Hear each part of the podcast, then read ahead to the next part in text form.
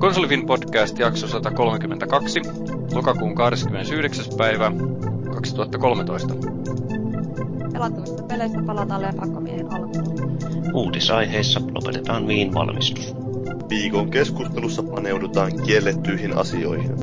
Peli käyntiin.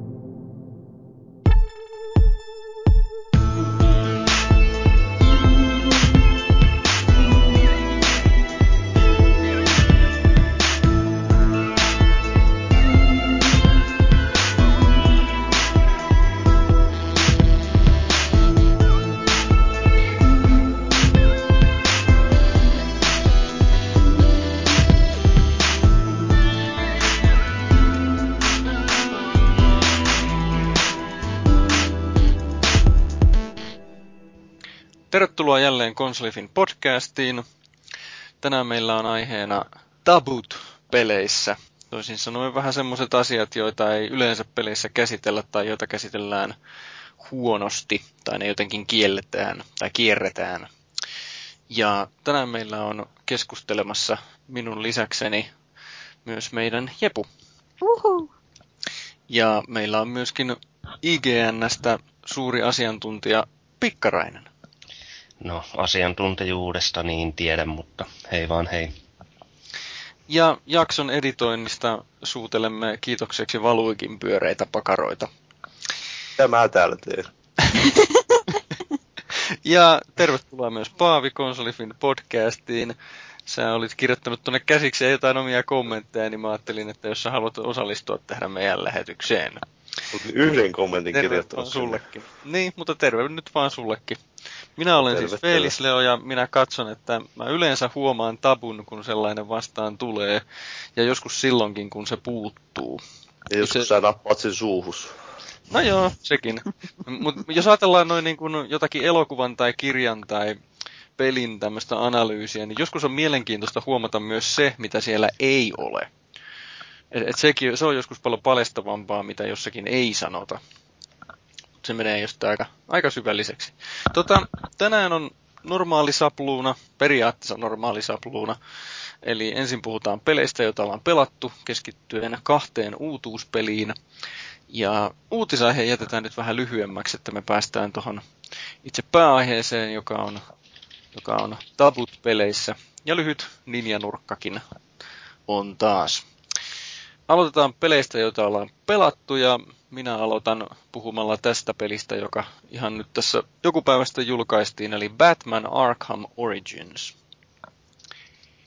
Ja, ja, ja noin lyhyesti, jos sanoo sitä Batmanista, niin Batman on edelleen voimissaan, mutta pelillisiä uudistuksia ei ole ihan hirveästi, ja sitten se tarina alkaa siinä tosi hitaasti. Et niin kun noin pelillisesti se, miltä se näyttää ja tuntuu se Arkham Origins, niin se on oikeastaan identtinen sen edellisen pelin kanssa, eli tämän Arkham Cityn kanssa. Ja no sitten näitä lisämissioita on siinä tietysti, mikä on hyvin siistejä noin yleensä. Niistä mielenkiintoisin on tämä, rikospaikkatutkintajuttu. Et siinä tulee niin kuin poliisiradiosta ilmoitus, että nyt tota, on joku murha tapahtunut, se on yleensä murha jostain syystä, siellä ja täällä. Sitten mennään sinne paikalle, vähän nuuskitaan paikkoja ja no tekemättä nyt tiliä kaikista nappien painalluksista tai muusta, niin minun mielestäni se oli mielenkiintoista, koska siinä ei ole kiire mihinkään. Yleensä tämmöisissä toimintapeleissä on niin koko ajan kiire johonkin, mutta siinä ei ole kiire. Siinä saa nuuskia paikkoja rauhassa just niin kauan kuin haluaa. Se on musta siistiä. Minussa se nyt oli vaan, mäkin siis pelasin ton läpi viime yönä, niin aika se, semmoista turhaa sinänsä. Pinnallista. Sä joo, sä menet sinne ja painat aata pohjassa, niin sä saat semmoisen videopätkän, mitä siinä on tapahtunut, ja sitten sä kelaat sen alusta loppuun ja saat uuden paikan, missä painat aata pohjassa, ja sitten taas videokelaat sen uudestaan, ja bla bla bla, että sinä ei niinku tarvinnut itse miettiä ja yhtään mitään. No joo, siis ei se pelillisesti ollut välttämättä niin ihmeellinen, mutta mä tykkäsin siitä asiasta, mitä siinä tehtiin, suoraan sanottuna. Mutta tota, ymmärrän kyllä, että jos haluaa niin kuin pelillisesti jotain uutta ja mielenkiintoista, niin sitähän se tietysti ei ole. Se on ihan totta. Vähän niin kuin koko pelikin. Okei. Okay. No, Niin, no vähän niin kuin koko peli joo. että Se. Et siis Se on- hy- hyvä peli joo, mutta Se on vain nähty. Se on vähän niin kuin sama kuin pelasit uudesta Arkham City. Kyllä. Kyllä, kyllä joo. Aika hyvä luonnehdinta. No, niin kuin näissä aikaisemmissakin peleissä, niin siinä on tosi paljon näitä, näitä, näitä pahiksia, erilaisia sarjakuvista tuttuja ja muutenkin, niin mun mielestä ne oli kaikki hyvinkin mielenkiintoisia. Ainakin silloin, kun se ei niinku typisty pelkäksi, pelkäksi tappelutanssiksi, se miten siihen tutustutaan. Niin kuin nyt esimerkiksi siinä tarinan kuluessa se pääpahis siinä justiinsa, niin sehän nyt on aina ollut mielenkiintoinen ja se on vieläkin mielenkiintoinen. Ja itse asiassa juuri tästä pääsen aasinsiltana siihen, mikä musta oli mielenkiintoinen tapa kertoa sitä tarinaa, oli se, että siinä Arkham Originsin tarinassa on oleellista tämän Batmanin sielun maailma ja toisaalta taas sitten tämän pääpahiksen sielun maailma. Niin se on valittu mielenkiintoisesti se tapa kertoa sitä asiaa, joka on se, että aina välillä Batmani analysoi joko itselleen puhumalla itseksensä tai puhumalla Alfredille niin kuin radiossa, jossa se pohtii, että tämä pääpahis on nyt semmoinen, tämmöinen ja tollanen. Ja vastaavasti sitten kun tämä pääpahis ja Batmani kohtaa sitten useita kertoja, niin, niin tota, sieltä tulee viltavaa analyysiä taas Batmanin syvä, niin kuin syvimmästä olemuksesta. Niin tota, mun mielestä se toimi, toimi todella loistavasti, että ne niin kuin ymmärsi toisiaan täysin tässä tarinankerronnassa. Ja mä en itse asiassa muista, olisiko tässä Arkham Cityssä ollut ihan niin paljon pomotaisteluja kuin tässä Arkham Originsista, mutta joka tapauksessa niin ne on laadultaan hyvinkin vaihtelevia siinä. Että niin kuin osa niistä on mielenkiintoisia, eeppisiä, tarinallisia, blää blää blää, mutta sitten siellä on semmoisia, joita hinkataan yritys- ja erehdysmeiningillä ihan liian pitkää, ja ne on monivaiheisia vielä, ja niin, siis... Ei, ei niistä nyt mun mielestä mikään ollut erityisen vaikea kyllä, että ne oli kaikki aika semmoisia yksinkertaisia. Joo, tosi Jo, mulla no meni... sitten kun sen ymmärsi, mitä siinä halutaan, niin sitten se oli yksinkertainen. Mulla oli vaan välillä vähän kesti ke- keksiä se, että mitä niin siinä niinku halutaan minulta. mulla itselläni meinas mennä hermot tähän erääseen isohkoon tyyppiin, joka nyt on ollut aina äärimmäisen ärsyttävä tyyppi kaikissa Bat- näissä Arkhamin Batmaneissa. Eli tämä Bane varmaan. Joo. Joo, niin mullakin. Siis, siis, ei se niinku itse tappelu mitään, mutta sitten kun se lähti aina rynnistämään, niin sä saatoit jäädä semmoiseen kulmaan siinä, että se pääsee rynnistämään käynnössä kolme kertaa sun päältä, että sulla ei ollut mitään chanssiä päästä pois. Ja kun se tekee Mm. suht paljon damakea siinä rynnistyksessä, niin välillä meinas hermot mennä, mutta eipä se sitten. Se teki oli itse ihan täysin identtinen, mikä se on minusta ollut niin kuin Arkham Asylumista asti se Bane taistelu. Niin Joo. Mä en edes muista yhtään sitä, että mistä aikaisemmasta ei, ei ollut niin ikimuistoisia nuo tarinat. Ja, No ei, ei mutta siis se on Bane on minusta ollut kaikissa niissä. Joo, no se on että semmonen- Sä väistät sen ja sitten heidät Joo. jollain patärängeillä ja käyt hakkaamassa ja sitten taas väistät. joo. Itse tykkäsin eniten kyllä siitä, no se nyt oli lähinnä se Deathstroke, kun se oli niin basicia, niin se oli sillä lailla, ei eronnut siitä perusmätöstä, kun mä tykkään noissa peleissä kuitenkin sitä perusmätöstä eniten, niin se oli aika luonnollinen. No se on hyvä sitten, jos sä tykkäät siitä. Mua se ärsytti. Tai siis mua on aina se vähän ärsyttänyt se pe- perusmättämistanssi siinä justiinsa, että sä kun tässä Siis ori- sehän on koko pelin idea! Jep, ja se on niin parasta koko pelissä. Että jos se otetaan pois, niin No se ei käy ole todella, ty- no siis niin, se on ihan oikeasti, mulla kävi tosi tylsäksi, kun mä niinku o- odotin niitä Niin, välivideoita ja keskusteluja ja muuta vastaan, ja sitten tanssitaan taas, ja sitten vähän välivideota, ja sitten tanssitaan taas, ja välivideota, ja kävellään seuraavaan huoneeseen, ja taas tanssitaan, ja No toihan on vähän niin kuin kaikki pelit. No niinhän se on. No voi olla sillä mutta sehän on silloin ok, jos tykkää siitä perusmättämisestä, mitä minä en ole niin kuin koskaan pitänyt ka- kaikkein parhaimpana, uskokaa tai älkää, mutta minä olen tykännyt niistä tarinoista. Joo, ei siis ne on hyviä kanssa, mutta kyllä niin kuin Batmanit, mikä sen nosti. Sen lisäksi, että ne oli uskollisia tarinoille, niin, tai niin kuin sarjakuville, niin oli kyllä tuo taistelumekaniikka, että se on Joo, ky- ed- kyllä mä sen edelleen. ymmärrän. Siis mä, mä ymmärrän sen arvon, mutta se ei edelleenkään tarkoita sitä, että mä pidän siitä. Mistä sä et pidä siinä? Melkein kaikesta muusta paitsi siitä tappelusta. Mutta mistä sä et pidä siis siinä taistelussa? Siis mun mielestä se on tylsää. Ja, ja, ja siis lähinnä se, että se, se pakottaa tekemään sen tietyllä tavalla sen homman. Et kun mun normaali miten mä yleensä teen tollaisia tappeluita peleissä, on se, minkä mä oon Ninja Gaideneista oppinut. Joka on se, että mahdollisimman täydellisesti yrittää piestä vaan yhtä kerrallaan. Ja koska aina kun saa sen yhden pois, niin se helpottuu aina sitten siitä. Mutta kun toi on sellainen, että se pakottaa siihen, että yksisku tohon, hyppää seuraavaa yksisku siihen, yksisku tohon, tohon, tohon, tohon, tohon. Se niin kuin pyörittää sitä isoa tanssia niin kuin yksi isku per Jannu siinä. Niin tota, se toimii edelleenkin, mutta tota, se ei vaan minua miellyttänyt, koska mulle on iskostunut niin Ninja Gaideneista juuri päinvastainen tapa. Eli se, että piestää vaan yksi kerrallaan, koska se helpottaa sitä tappelua. Tossa se ei ole niin.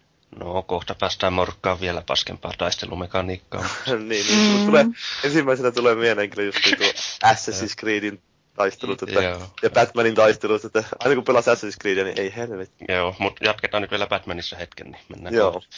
Joo.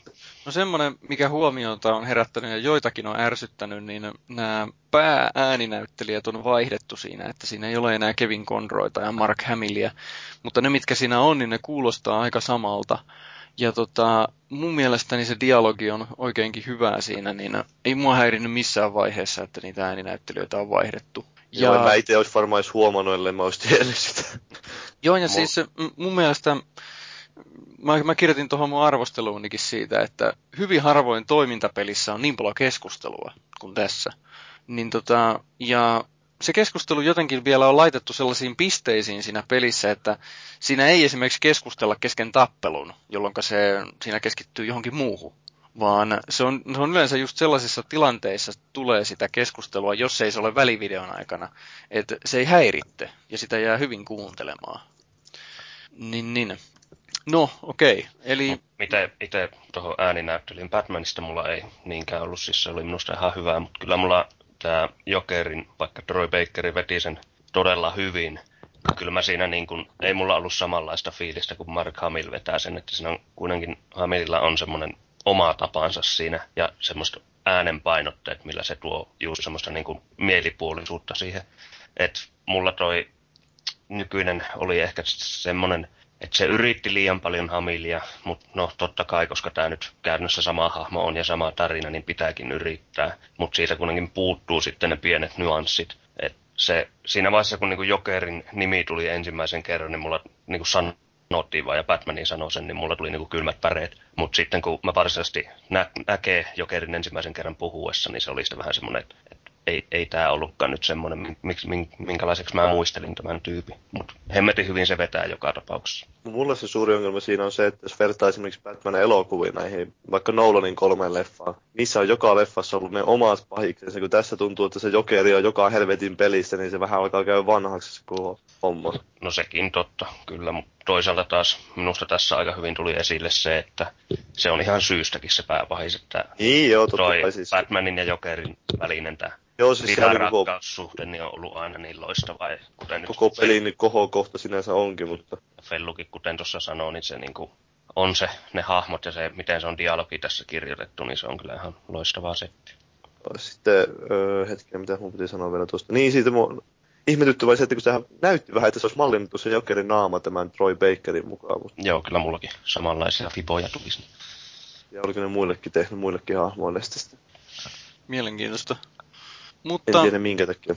Jos nyt tiivistää sen yksin pelin tässä, niin, niin tota, kyllä mun mielestäni se on ihan oikeasti suositeltava kokemus, jos on tykännyt niistä aikaisemmista, vaikka ei ole tykännyt kaikista osa-alueista, niin kuin minä en tykkää sitä tappelutanssista, mutta, se, mä, mutta sekin on ehdottomasti semmoinen, minkä mä oon ilomielin sietänyt, koska se muu peli on kumminkin niin loistava ollut. Ja te ette nyt välttämättä ole samaa mieltä, mutta mulle ihan ehdottomasti ne on nimenomaan ne tarinat ollut, ollut tota, aina noissa peleissä se kohokohta, ei niinkään se tappelu. Olkoonkin, että se on hyvä. No, sitten tota, mä kerkesin testaamaan vähän sen tota moninpeliä. Tän, tän, tän, siinä on moninpeli. Niin tota, siinä on tasan yksi ja ainoa pelimuoto. Se on toi Invisible Predator. Predator. Ja siinä on niinku kaksi neljän hengen tiimiä, Jokerin tiimi ja Banein tiimi. Ja kun pelataan sillä rivi pahiksella, sotilaalla mikäli niin se pelaaminen on aika pitkälle, kun pelaisi tämmöistä vähän niin kuin köyhän miehen kirsovuoria tai Unchartedia, se monin peli. Se on semmoista kolmannen persoonan olan yli räiskettä. Suojaa voi käyttää ja niin edelleen. Ja sitten siinä on, niin kuin monessa muussakin pelissä, on tiettyjä pisteitä, jotka pitää vallata ja pitää hallussa. Mutta sitten siellä on vielä se, että kun tietyt ehdot täyttyy, niin tota, se, joka nopeita ehtii, pystyy menemään sinne omaan lähtöbeissiin, ja sieltä tulee sitten kehään joko Beini tai Jokeri, joilla on sitten tietysti paremmat aseet ja muutenkin erilaisia parempia kykyjä, jolloin se niin kuin even the odds, jos on häviöllä esimerkiksi. Ja sitten se, mikä on vielä mielenkiintoista, niin on niin kaksi pelaajaa nimitetään siinä sankareiksi. Eli Batmaniksi ja Robiniksi. Ja niiden tavoitteena on sitten tota, vähän niin kuin sotkea sitä niiden muiden peliä siinä. Tehdä väijytyksiä ylhäältä ja ynnä muuta tällaista. Niin tota, tuli vaan heti mieleen se, että kun ne on, ne on periaatteessa kenenkään puolella, niin jos, jos vaikka kävisi sillä tavalla, että tulisi neljä kaveria, joka pelaisi tota, niin kuin toisella tiimillä, vaikka Jokerin tiimillä, ja sitten toiset kaksi kaveria olisi Batmanina ja Robinina, niin ne pystyisi ne pystyis liittoutumaan ja ihan täysin sitten pieksemään sen neljän Banein hengen joukkueen. Koska mä muistan, että mä, kun mä pelasin sitä vähän sen, mitä nyt sai pelattua, niin on aika vaikea löytää pelejä. Ei ole ihmisiä vissi onlineissa. Niin kaikista pahin tilanne on se, että ylhäältä hyppii Batmania ja Robinia niskaa, ja kylkeen tulee sitten se vihollis, vihollistiipi konepistoolien kanssa. Se on niin kuin se kaikista pahin tilanne, mihin voi joutua siinä. Että et jos toi peli saavuttaa monin pelissä suosiota, niin mä ennustan, että jengi yrittää tehdä sitä, että mennään kuuden hengen kaveriporukalla, neljä on toisella joukkueella ja kaksi saisi ne, ne sankarin viitat. Että tota, katsotaan nyt, miten se, miten se tulee menemään, että siinä on ihan mielenkiintoinen juttu, koska siinä on periaatteessa tosiaan kolme sotivaa tai tappelevaa porukkaa. Mappeja on tasan neljä kappaletta, jotka on kyllä aika isoja, mutta en odota suurta menestystä tuosta monin pelistä, mutta kyllä mä nyt sitä jonkun verran tässä kokeilen, ellei muuta niin sen aikaa, kun mä joudun kirjoittamaan siitä arvion. No joo, mä sitä monin peli kokeilin itse jonkun verran. Niin vähän tuntuu kyllä semmoiselta kököiltä se varsinainen räiskiminen. Mm? Ei, ei ollut kauhean sulavaa menoa. Se oli tietysti ihan hauskaa, kun siellä oli ihan täyspaskoja pelaajia pelaamassa. Kun itse pelasi Batmanilla, niin siellä pystyi vain ottamaan ihan kenet vain sieltä, kun ei ne osannut yhtään katsoa, että missä se Batman tulee. Niin pystyi eksimään niitä ihan miten sattuu. Mm. Se jotenkin oli vain hassu, että me ei ollut yhtään sisäistänyt vissiin sitä, että siellä tosiaan on se Batman. Se oli hauskaa siinä, että se metodi, jolla ne valitaan, että kuka on Batman ja kuka on Robin. Että siinä saa niinkö opt-out, eli sä voit niinkö valita, että sä et halua tulla mukaan arvontaan, ja sitten se arpoo tietystä pelaajaryhmästä sen, mm. kuka saa viitot ylleen. Ja. Joo, että se ei ole semmoinen kuin jossakin AVPssä, Alien versus Predatorissa, jossa tota, sai valita itse sen, että onko predatori, onko ihminen vai onko alieni. Niin sehän oli justiinsa se, että se oli kilpajuoksu siihen, että kuka saa olla predatori, koska se oli kaikkein tehokkain. Niin, niin, niin tässähän nyt ei ole sitä, koska se arvotaan. Joo. Sinänsä ihan hauskaa konseptia, mutta en mä, en mä jaksa uskoa, että siitä mitään kauhean suosittua tulee. Että se on niin harva ostaa tuota kuitenkaan mikään monin pelin takia ja sitten ei se ole tuntunut niin hyvältä, hyvin tehdyltä, että sitä jaksaisi itse ainakaan pelata, että se olisi riittävän hiottu. Joo, ja tosiaan kun mä oon yrittänyt siihen matse, matseja etsiä, niin ihan oikeasti siinä saa etsiä niitä matseja ihan tolkuttoman kauan. Ja se, mikä vielä eniten minua ärsyttää, on semmonen, että mulla ei, mulla ei ollenkaan, tai siis siinä ei ole mahdollisuutta luoda privapeliä. Tarkoittaa sitä, että siellä olisi vaikka botteja, joita vastaan sitten pelata. Tai sitten sillä tavalla niin kuin Call of Dutyssä voi olla, että pistää sen pelin vaan pyöriin ja pystyy kattelemaan ne kaikki paikat, mitä siellä on. Ja kokeilemaan vaikka eri aseita, jotka on auki tai muuta. Niin semmoista ei ole. Vaan jos ollaan private gamein, niin sitä ei voi käynnistää ennen kuin siinä sun omassa loppyssä on, oliko se kymmenen henkeä vai mitä se oli, kahdeksan, jotain tämmöistä. Niin No, niin, niin, niin kuin sanoit Paavi, että se ei ole tehty ihan niin hyvin, että uskois sen suureen menestykseen. Ihan mielenkiintoinen ajatus siinä ilman muuta on. Ja kun tulee seuraavia Arkham Batman-pelejä, niin mä luulen, että se moninpeli on siellä mukana edelleen jossain muodossa. Vähän samalla kuin Assassin's Creedissä on se moninpeli roikkunut siellä mukana. Valitettavasti. Mm, kyllä. Puhukaa nyt siitä Assassin's Creedistä, No niin. te olette jo kaksi kertaa on tullut esille. Joo, eli Assu 4, Black Flagi, se nyt on same oldia kaikin puolin loppupeleissä, mutta mikä siinä minusta niin kuin itselleni, siis mähän olen saattanut jo podcastissa muutamankin otteeseen sanoa, että mä oon vihannut koko sarjaa niin kuin se alusta lähtien, mutta pelannut silti kaikki pelit. Tämä viha- masokisti. No joo, sitä luokkaa. Et tota, mut niin kun, mikä ton tekee nyt niin piristävän erilaiseksi, miksi mä oikeastaan myös tykkäsinkin tuosta pelistä, niin on se, että se ottaa tämän kolmosessa esiin, ekan kerran esille tulleen laiva, laivan sodankäynnin ja merellä seikkailun mukaan siihen. Eli yleisesti ottaen se avoin maailma, mikä siinä on, niin koostuu lähes yksinomaan vedestä. Ja siellä pystyy seilaamaan sitten halutessaan minne haluaa. Ja nyt kun mä tota, tota, tota, Wind Wakeria pelasin Wii Ulla, niin, niin hyvin samanlainen FIBA tulee itse asiassa siinä niin kuin Assussakin, että sä käytännössä pystyt seilaa siellä on sitten niin kuin tiettyjä paikkoja, minne sä pystyt menee ja tutkimaan ja on tämmöisiä legendaarisia laivoja sun muita, että hyvin paljon siellä tuntuu kerättävää ja kokeiltavaa olevan ja ne myös sopii huomattavasti niin kuin paremmin tuohon paremmin tuohon peliin, että ne ei ole mitään tämmöisiä höyheniä tai muita, mitkä niin liittyy ei millään tavalla assuun, että tuossa ne on ne aarrekartat, sitten Maija Intiaane, niin intiaanien tämmöisiä tolppia, mitä pystyy tutkimaan, sieltä saa lisää esineitä sun muuta. Ja tosiaan se itse laivataistelu kautta valtaukset, ne on jossain määrin nyt kokenut muutoksia kolmosesta, mutta hyvin, hyvin, hyvin yksinkertaisia silti. Eli siinä ei esim. pysty mitään purjeita eikä tämmöisiä tuhoamaan. Et siinä on vaan damage-mittari sinun omalla laivalla ja sitten vihollislaivalla ja sä vaan ammut niitä niin paljon, että se tippuu siihen punaiseen, jonka jälkeen sä pystyt valtaamaan se, jos haluat. Et siinä mielessä olisi ollut kiva, kun siinä kuitenkin on noin riimukuulat sun muut. Että sä pystyisit vähän taktikoimaan, että ottaa isommilta laivoilta vaikka purjeet pois ensin, että ne ei pysty liikkumaan. Sen jälkeen voisit tuhota pienemmät laivat ja jne, jne. Mutta käytännössä se on vaan sitä, että meet viereen ja ammut koko ajan niin, niin paljon kuin lähtee.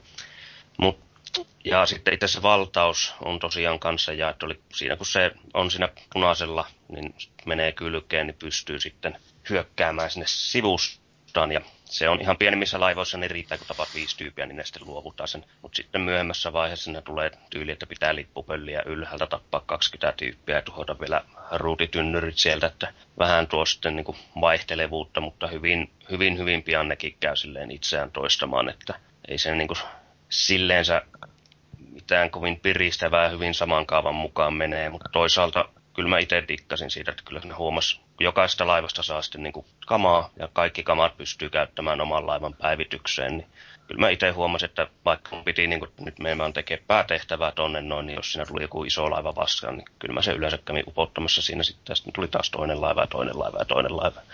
Huomasin, että mä olin tunnin sitten vaan upotellut laivoja siinä. Mä jätin upottamatta, kun se oli just sitä samaa, mä vaan painelin menee eikä kiinnostanut kyllä yhtään.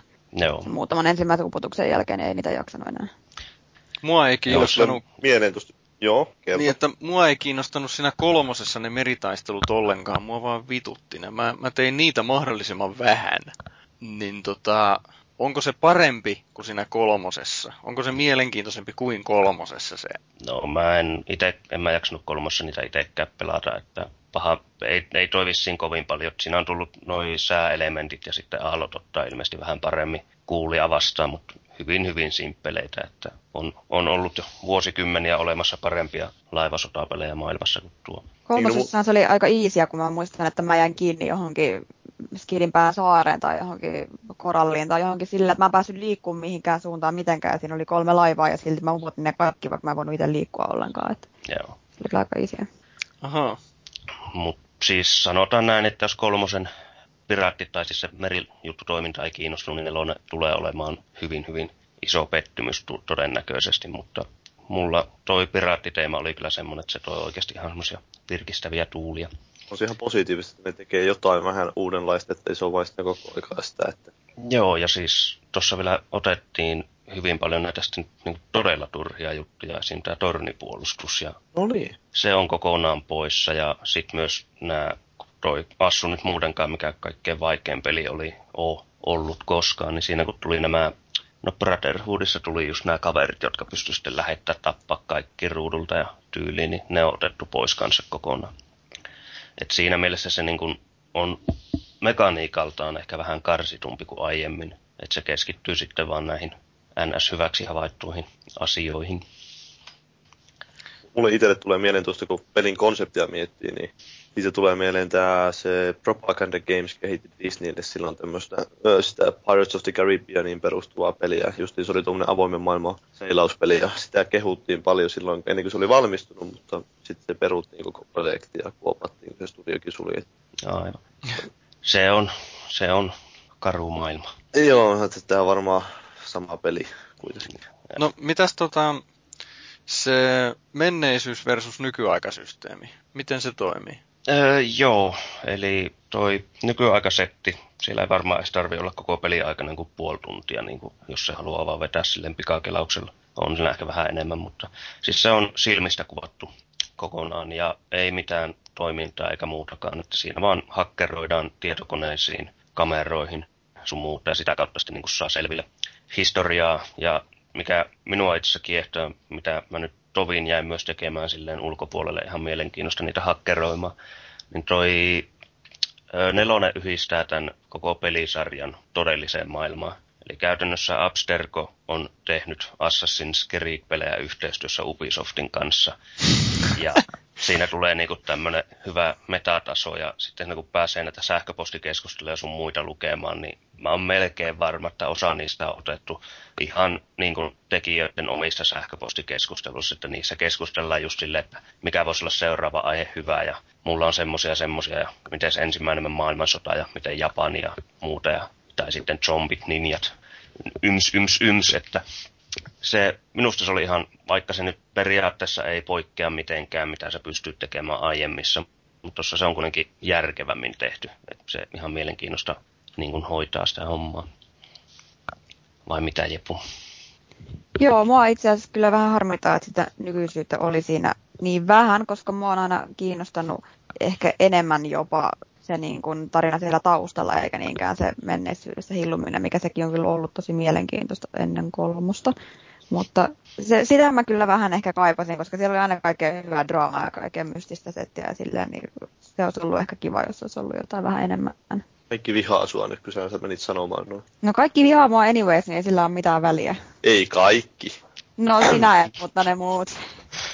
Joo, ja ylipäätään itse asiassa niin kun kaikki vihaa mua muutenkin, niin tosi kiva peli tuo nelonen. On kun on merirosvo ja kaikkea, se on ihan kiva merirosvopeli, mutta alkaa kyllä pikkuhiljaa ottaa pattiin ihan helvetisti, kun ei vaan voi saada niitä oikeita assassineja sinne. Et siellä on vaan jotain tyyppejä ilmassa ja sitten ne on silleen, niin kuin, että no me nyt tässä niin kuin murhataan ihmisiä, eikä ole semmoista niin kuin samanlaista kuin mitä oli niin kuin alkupään Assassin's Creedissä, että siellä oli oikeasti niin kuin, oli salamurhaajia ja sitten siinä oli jotain pointtia siinä touhussa. Joo, no. se tässä on ihan jännä, että tämä meidän päähenkilöhän ei ole tässä, en mä tiedä, no ei se ole iso spoili, mutta päähenkilö ei ole salamurhaaja tässä pelissä missään vaiheessa. Että... Niin se vaan pöllii se helvetin niin, mekko, ja sitten niin, se osaa kaikesta. Niin, mulla on tämä mekko, mä oon nyt assassiin. Kyllä, että sitten sit se kuitenkin hoitaa kaikki salamurhat ja pystyy tekemään kaikki salamurhaajan niksit ja kaikki tämmöiset, että se mulla itselläni vähän niin kuin haras vastaan koko ajan, mutta mut, mut, kyllä se siitä. Ja, mut mitä nyt sanoo Jepu tuossa tosiaan, että kyllä tämä niin kuin sarja alkaa olla vähän vähän nähty, varsinkin nykymekaniikalta. Että saisi niin kuin, tai pitää tehdä seuraavaan osaan ihan perustavanlaatuisia muutoksia. Et jos mennään nyt vaikka tuohon taistelumekaniikkaan tai ylipäätänsä niin itse varsinaiseen pelisisältöön, mitä assut on ollut maan päällä, niin, niin verrattuna nyt tähän Batmanin lainausmerkeissä huonoon taistelumekaniikkaan, niin Assussahan se on niin kuin sitten tosiaankin semmoinen, että sä pystyt tekemään sen silmät kiinni. Et ton, ton jälleen Brotherhoodissa, kun tuli tämä Counter Chain Kill ominaisuus, eli heti kun sä oot tappanut yhden tyypin, niin sä pystyt x tappamaan niin, no, no, käytännössä kaikki tyypit ruudulta, jos ne ei vaan sua osu siihen mennessä. Plus, että jos ne yrittää osua, niin sä voit painaa yytä, jolloin sä tapaat senkin kerrasta ja sitten sä voit taas jatkaa x tappamista. Että se tekee niin kuin, siis niin tämä maaosuus on mulla aina ollut Brotherhoodista lähtien Assussa semmoinen, että mua ei edes kiinnosta pelata, miksi, niin kuin, ei kiinnosta edes yrittää mitään salamurhatakaan, koska sä pystyt tappaa kaikki viidessä sekunnissa, niin miksi lähteä karkuun, miksi hiiviskellä, miksi tehdä Mua yhtään mitään. ärsytti ihan helvetisti, kun siinä oli se joku tehtävä, että sun piti hiipiä jonnekin ja tappaa joku. Vähän niin kuin joka tehtävä, missä piti tappaa joku. Mutta anyway, se, että sä näet hirveän vaivan, että sen niin kuin hiivit jonnekin ja kukaan ei koskaan näe sua. Ja sä tapat sen tyypin ja kaikki menee tosi smoothisesti. Niin sitten siinä juoksee joku puolarmeija tyyppejä ja sä joudut joka tapauksessa tappelemaan niiden kanssa Niin. halusta tai et. Ei siinä ole mitään järkeä. Joo, että ei niinku se, no kuten sanoit, se salamurha-aspekti on kokonaan hävitty, hävinnyt tuosta, että varsinaisesti ei ole enää sitä, että meet hiljaa sisään, tapaat hiljaa, lähet hiljaa pois. Mm. mele- melkein aina kaikki päättyy siihen, että sä jäät kiinni ja sitten on niinku koko armeija perässä. Niin ja sitten siinä on se ihan tyhmä se synkronointihomma, että siinä on niitä tavoitteita, mitä sun pitää saavuttaa, jos sä haluat, että se tietty tehtävä on niin kuin Täydellisesti suoritettu. siinäkään ei mitään järkeä. Joo, ja si- Kyllä. siinä tosiaan vähän haraa vastaan välillä noin. Joko, joko ne spoilaa, mitä, missä niin kun sun vihollinen tulee olemaan, tai sitten on tosiaan just tämmöistä, että tehtävä antoi, että hi, hiivi hiljaa tonne huomaamatta ja sitten että tapaa kymmenen tyyppiä matka-aikaa. Niin, mä olin just sanomassa, että se yksi tehtävä, missä mun piti hiipiä sinne jonnekin ja tappaa se joku, niin mä hiivin tosi hyvin. Ja sitten se herja, että sun nyt se tappaa kaksi vartijaa. Mä en tajua, että miksi, kun ei ikinä nähnyt mua eikä kuulla, eikä ei mitään järkeä tuolla. Ihmeellistä. Mä vihasin sitä heti, kun se tuli. Mä en muista, tuliko se Brotherhoodissa vai Revelationsissa, mutta niin kuin, mua otti se patti jo silloin, mä otan se patti nytkin, että on mitään järkeä, ihan tyhmää. Joo. Siis niin kuin vielä kerran, mikä otti pattiin? Eli siis nämä sivu, niin kuin sivu, Vaatimukset. niin, Niin. eli ja aika, Niin. että tapaa kolme tyyppiä heinäkasaan tai Tapaa saa- se sun kohde johonkin tiettyyn paikkaan. Joo. Niin. Ja siis ylipäätään se, että sulla on niinku avoimen maailman sallamurhapeli, että se käskee sun tehdä niinku tietyllä tavalla, että sä oot sit niinku tosi hyvä Ei siis- ja avessa. Ja... Tuntuu, että se on kauhean avointa ollut se varsinainen salamurhaaminen siinä sitten ykkösosaan. Että ykkösosassa No oli aika siistejä ne linnakkeisiin sai mennä mistä lystässä ja Kyllä. tulla pois mistä lystässä, mutta kakkosessa sitten meni jo aika rajatuksi ja sen jälkeen se on vain koko ajan tuntuu, että Joo, hyvä Joo. alamäki tullut siitä kyllä. kyllä. Että siis esim. tossakin nyt oli semmoinen, että yksi salamurhattava oli, menet sinne alueelle, tulee vaillinainen tavoite, että tapaat tyyppi penkiltä.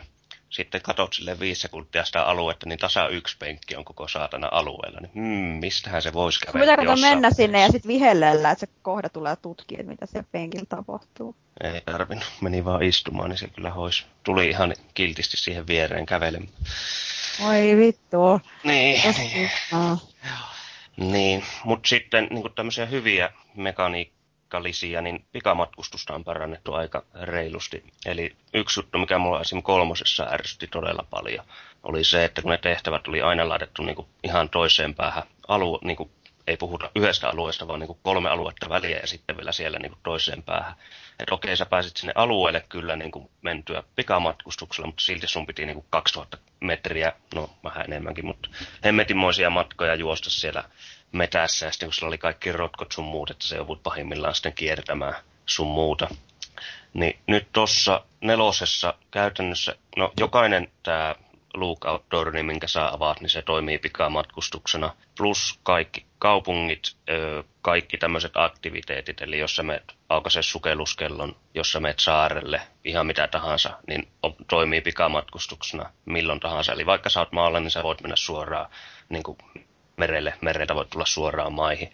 Niin varsinkin sille, että jos, jos sua ei kiinnosta se, että sä joudut seilaamaan 5000 kilsaa toiseen paikkaan, että sä pääset sinne seuraavaan tehtävään tai minne haluatkaan, niin yleensä aina on jossain siinä niin kuin inhimillisen matkan päässä avattuna pikamatkustuspaikka, johon sä voit mennä ja siitä pääset niin kuin minuutissa sinne tehtävään. Et itselleni oli ainakin semmoinen oikein mukava helpotus, mikä ei niin kuin saanut raivostuttamaan niin kuin kolmosessa, että sun pitää juosta päästä päähän. Okei. Tota, haluatteko vielä valottaa monin peliä ja sitten, että mihin te veikkaisitte seuraavana osan sijoittuva? Mä vaan kertoa monin pelistä. Siinä ei ole mitään uutta, Joo. paitsi se koopi. Niinku, Ja kuulemma oli hyvin samaa. järketty testisessio. oli hyvin järkätty jo. Loppujen lopuksi mä kerkesin vissiin sit puoli tuntia kai pelaamaan sitä, kun aikataulut muuttui ja mikä ei toiminut. Ja piti lähteä itsekin töihin, kun olisi päässyt pelaamaan. Ja Joo, hyvin mä, meni. joo itse pelasin ihan se kolme tuntisen se, tai pari päivää myöhemmin. Siis siinä mielessä toi monin peli, ei se nyt ole muuttunut mitenkään, että jos nyt on aikaisemmin pelannut monin peliä, niin se on täsmälleen sama, mutta siinä mielessä poikkeaa ihan mukavasti noista muista, että sun pitää käytännössä pelata kuin tietokone siinä. Eli mahdollisimman huomaamattomasti kävelet samoja rutiineja eteenpäin sun muuta. Et heti jos sä otat yhden juoksuaskeleen tai nouset jonnekin tai käännyt ouusti, niin se yleensä niin hyvä pelaaja huomaa, että okei, toi ei ole tietokone. Et siinä mielessä siinä on tämmöinen jännä poikkeava pelityyli. Mutta on no, mutta samalla tyylillä mä oon ne muutkin pelannut, kun eihän siinä muuten mitään järkeä ole. Niin, niin, mutta siis jos vertaa mihin tahansa muuhun nettipeliin. Niin, jos, niin, jossa niin, siis joo. käytännössä vaan pelataan ampumalla ja näin, että tuossa niin pitää oikeasti olla aina suo, pelata huomaamattomasti. Mutta muuten se on sitten sitä, että puukotetaan toisia ja jahataan toisia, että ei se niin kuin, en, en itse jaksa oikein innostua. Mä olin siinä niin hyvä, että musta tuntuu, että ne Ubisoftin edustajat vaan antoi mun voittaa. No, oli, oli vähän samaa makua sitten. Sen jälkeen, sanoi mua pari kertaa noobiksi siinä. Ja sitten tuli niinku silleen, että joo, no mä oon käynyt nyt tässä viisi minuuttia jonkun tyypin perässä, että kattokaa sitä ruutua. Sitten mä olin silleen, että ajaa tossa. No, mutta aika. En, en, en itse digannut kyllä. Ja, No, niin, niin, siis- Mihinkä jatkoon se sijoittuu? Veikkauksia. No, kuten nyt tuossa vähän mainitsin, eli siellä tulee tämmöinen mailikeskustelu. to- todennäköisesti ei tapahdu 1900-luvulla. Et se, siinä oli ihan perustelutkin, miksi se ei pystyisi niin silloin olemaan. Mutta sitten, no tietty Ubisoft edustaja sanoi, mainitsi silloin tuo Egyptin, ei nyt välttämättä seuraavaksi peliksi, mutta jo- joksikin peliksi. Sitten mitä muita siellä oli, niin oli toi Jean de Arcia mainittiin aika monesti, eli Ranskaa. Ja sitten oli myös vallankumouksen Ranska. Sitten Ashikakaajan Japan, eli 1500-luvulla. Jep, ja- ai- anteeksi, 1300-luvulla taitaa. No niin, justiinsa. Mä toivoisin sitä Japania. Jännä juttu. Joo, ei osattu arvata mitenkään. Ei kyllä, nyt, nyt tuli ihan puskista. No kun se mahdollistaisi ninjana pelaamisen, ihan noin niin kuin historiallisena. Joo, en, en, Niin, en, tää ninja tapa, että ei kun, miten se menee. niin, niin, ninjat hiiviskelee ja kaisillakin on as- a- salamurhaa ja ninjoja. Hmm. niin. Päästäänkö tästä aasinsiltana ninjanurkkaan? Ei. Valitettavasti varmaankin. Ote, otetaan nopea, nopea ninjan nurkka, eli, eli semmoinen kuin, semmoiset käsitteet kuin Joonin ja Innin. Niin tuota, Joonin ninja on vähän niin kuin tämä, mitä voisi sanoa Assassin's Creedien meininkiä. Eli tota, on niin kuin agentti, tiedustelija, salaliittoilija ja ehkä soluttautuja niin sanotusti. Ja vähän niin kuin peleistä tuttu termi voisi olla, että hiding in plain sight. Eli sillä lailla, että sellainen, joka ei siis yritäkään piiloutua. Ja no sitten toinen on sitten tämä, mikä on vaikka Thief-peleissä tai Splinter Celleissä, että on, on sitten tämä Innin ninja, joka on salamurhaaja ja tuhopolttaja ja murtovaras, joka on sitten Hiding in Shadows. Ja roolijako nyt ei ollut historiassa yksioikoinen, vaan kyse oli vain erilaisista työtehtävistä. Ja yleensä kun tarvii olla vähän joku isompi meininki, niin tämä Joonin ninja käytti sitten Innin ninjoja alaisinaan. Ja sitten nämä jäljelle jääneet oikeat ninjaoppaat, niin pitää yksiselitteisesti nimenomaan näitä Joonin ninjoja tänne niin kuin oikeina ninjutsun harjoittajina. Esimerkiksi tämä yksi näistä harvoista säilyneistä on sellainen kuin Shoninki, niin no, se, on, se on kirjoitettu oikeastaan kokonaan tämmöisen Joonin ninjan näkökulmasta. Ja opas löytyy englanniksi nimellä The True Path of the Ninja. Ja tässä lyhyessä katsauksessani käytin lähteenä semmoista opusta kuin In Praise of Spies. Ja nyt juuri mä luen sitten semmoista kuin Koka and Iga Ninja Skills. Eli tämä muinaisesta Japanista löytyi semmoiset ihan alueet kuin Kooka ja Iiga. Ja nämä, nämä oli silloin omana aikanaan juuri tunnettuja siitä, että siellä oli nämä kaikkein parhaimmat ninjakoulut. Ja tässä Sä oli... koskaan harkinnut, et, onko sä koskaan harkinnut, että sä tekisit omaa tämmöistä ninja-blogia? Öö, en, mutta voin mä lopettaa näiden pitämisen, jos se häiritsee. Ei, mutta tuli vaan mieleen, että jos sulla on noin paljon innostusta sitä asiasta, niin miksi sitä, niin kuin, silloin, että en mä tiedä, onko tämä nyt välttämättä se paras paikka näistä puhumiseen, sillä en mä sano, että sun ei tarvitsisi puhua, mutta että siis jos sulla on vielä innostusta lisää, niin sä voisit saavuttaa ehkä enemmän ja herättää enemmän keskustelua ihmisissä ja siellä voisi tulla tämmöistä parempaa kahden suunnan vuorovaikutusta. Mm. Ja oma ninjakoulu. Se, siis se, se olisi tietenkin sitten se ultimaattinen tavoite. tavoite. kyllä. Se olisi niin se suuri tavoite. No, laitetaan harkintaa. Kuunnellaan vähän musiikkia ja siirrytään sitten uutisotsikoihin.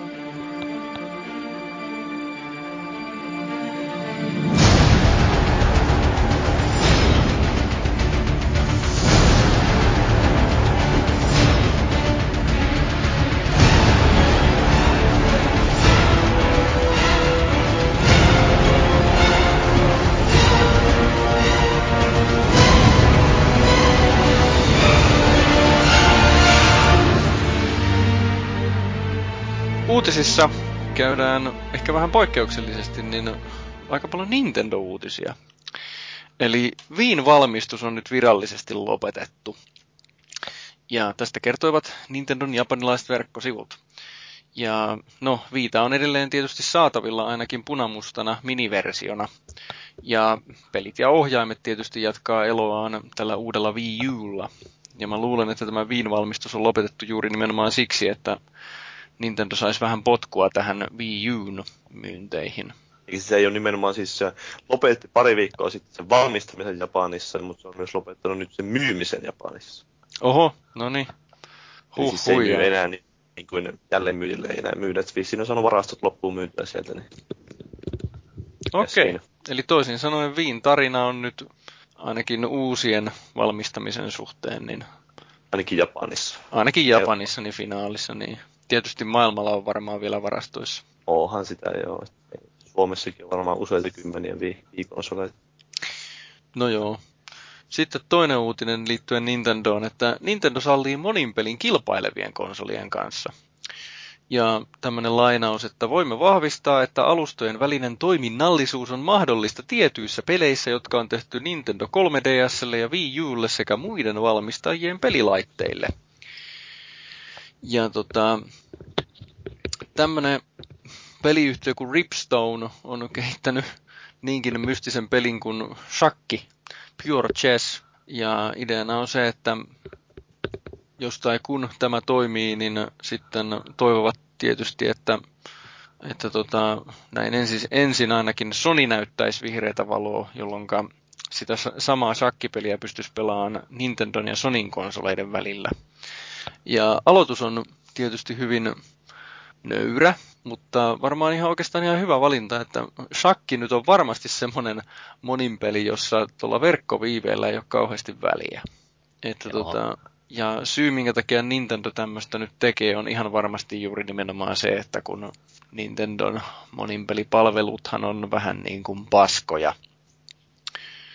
Ja onhan toi siis ihan tuntuu olevan isompi trendi monilla niin kuin isommillakin nimillä, että esim. Activisionin toimitusjohtaja kanssa laittoi alkuviikosta, että nyt tai seuraava konsolipolvi, niin se ei niinkään tuo niin kuin innovaatiota ynnä muuta niin, niin kuin niillä tehoilla, vaan nimenomaan tällä monialustaisuudella. Nyt ei puhuta pelkästään konsoleiden välissä, vaan myös sitten niin kuin toissijaisilla näytöillä sun muilla. Et siinä mielessä Nintendo ihan valuu samassa aallonharjassa kuin kaikki muutkin tuolla päätöksellä.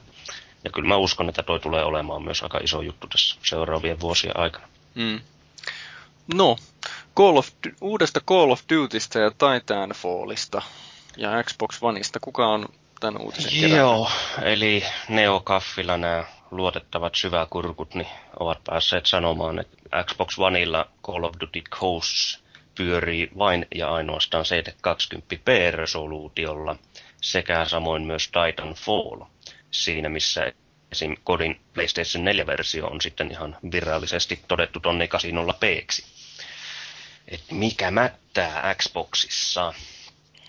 Niin, no se on ilmeisesti siellä se näyttis on sen verran hitaampi ja sitten toisaalta se design on semmoinen vähän erilainen, jos vertaa pleikkariin, että siinä on tämä vissiin hitaammat, no muisti on hitaampaa totta kai, ja sitten ei pystytä tunkemaan niin nopeasti kamaa sinne näyttikselle, ja sitten siinä on käytetty tätä erikoista embed tekniikkaa jota käytettiin jo Xbox 360, eli että siinä on semmoinen pienempi kokoinen muistisiru pistetty ns. lähemmäksi näitä, onko se lähemmäksi prosessoria vai kummin päin se olikaan, niin sillä tavalla, että sieltä pystyy, periaatteessa jos sitä osaa hyödyntää oikein, niin se helpottaa tätä edesauttaa sitä nopeuttamista tai saa pelit pyörimään nopeammin ja niin poispäin, mutta koska se on vaikeampi hyödyntää, niin käy niin kuin Xbox 360, että ei sitä sitten loppujen lopuksi hyödyntäneet kovin monet kehittäjät muuta kuin ehkä nämä toiset, että Xboxilla oli ongelma myös se, että se oli liian pieni, se muistit. Xbox Oneilla sen pitäisi olla vähän isompi. Ehkä ei niin, niin paha pullonkaulaus siinä mielessä, mutta kuitenkin ei, ei tuo design vissiin ole niin vahva kuitenkaan loppupeleissä, että en tiedä mitä nyt sillä on tarkalleen lähtenyt hakemaan. Aivan. Paha mennä sanoa myös, että tuleeko olemaan sitten ihan koko konsoliajan, eli jaksaako tekijät ylipäänsä sitten lähteä panostamaan tuohon niin paljon, että lähtisivät miettimään, miten se saa paremmin. Että tuleeko jatkossakin olemaan heikompaa settiä. Niin jo, että se olisi vain alku. Kyllä ne varmaan jaksaa samalla lailla kuin jaksoivat siinä sen PlayStation 3 kanssa sitten lopulta. Ja se Mä... on vähän erilainen tilanne sinänsä. Pleikkari 3 oli vain niin vaikea. Nyt on, nyt on puhe siitä, että teho ei vain ole. Mm, niin. Paha nyhjästä tyhjästä. Niin. Pleikkari 3 kuitenkin periaatteessa oli sitä tehoa ehkä jopa enemmän kuin Xbox 360, mutta ne on vain pistetty niin hankalasti sinne piilotettu. Mutta jääpi nähtäväksi. Joillekinhan tuo varmasti tulee olemaan ihan kynnyskysymys, että ei saa koko resoluution pelejä. Niin, onhan se nyt tietysti, jos uutta sukupolvea miettii, niin sitä on hehkutettu, että okei, nyt tulee 1080p, yes. ja sitten ei tukkaa. Niin, toisaalta kun muistelee taaksepäin, niin sehän oli, että HDstä puhuttiin paljon silloin, kun tuli nämä nykyiset konsolit, mutta toisaalta mm. Eh, Call of Duty ja monet muut pelit on alle sen 720p ressan pyörinyt. Että se on, voi olla, että saattaa tulla suht yleinenkin kompromissi tämä, että 720p ja 60 freimiä tai sitten 1080p ja 30 freimiä. Onko sillä nyt käytännössä niin kuin, käytännön pelaamisessa miten suuri ero? Millä? No frameilla nyt on ihan huomattavakin ero. Resoluutio nyt on resoluutio, eli kyllähän se hienompaa on, mutta niin, ei, ei se nyt tarkoita sitä, että vaikka olisi 720 että ne näyttäisi samalta kuin nämä nykyisten konsolien pelit, vaan kyllä sinne pystytään niihin varsinaisiin assetteihin pistää lisää tarkkuutta ja efektit on komeampia ja niin poispäin, että kyllä ne selvästi näyttää paremmin kuin nyky, nykyisen, nykyisten laitteiden pelit. Ei kannata siitä huolehtia, mutta kyllähän se tietysti vähän ikävää on. Jos Tavallaan, on... varsinkin kun tulee ihan uudet konsolit, että, ja joita nimenomaan markkinoidaan melkeinpä vain ja ainoastaan te, lisääntyneillä tehoilla. Niin, on se nyt 1080p kuitenkin on se nyt selvästi tarkempi kuin 720p. Että kyllä sen eron huomaa, jos kokeilee vaikka omalla televisiolla kahta signaalia, jossa toisessa on 720p ja toisessa on 1080p. Että mä pelasin esimerkiksi jotain Batman Arkham City ja pelasin 1080p resolla PC-versioita ja nyt mä pelasin Arkham Originsia, joka on sitten jotain 720p tai sen alle. Mm. Niin kyllä se on vähän semmoinen hyi! Joo, eli siinä on sama kuin vähän kaikessa muussakin, että, että kun tottuu siihen parempaan, niin sen huonomman huomaa heti. Kyllähän se yleensä niin menee. Mm. Se huonompaakin voi sitten tottua totta kai. Että Joo. Su- suurin kynnyskysymys totta kai, niin jos miettii puhtaasti pelattavuuden kannalta, niin on tämä frame rate, että pitäisi olla se 60 niin usein kuin mahdollista, mutta eiköhän se meistä taas sehän, että optimoidaan sillä tavalla, että frame ja ihmiset pidä niin oleellisena, niin sitten halutaan tuoda enemmän sitä silmäkarkkia ja pelit pyörii sen vaivaisesti 30 sitäkin. Hm. Ikävää. No, viimeisenä uutisena kautta mainoksena tämmönen, että marraskuun Game Reactorin eli numero 56 pitäisi olla, siis ei nyt mikä nyt tuli, vaan seuraava, niin pitäisi olla tulossa minun Man of Steel Blu-rayn arvio. Kuunnellaan vähän musiikkia ja sitten siirrytään puhumaan kielletyistä aiheista.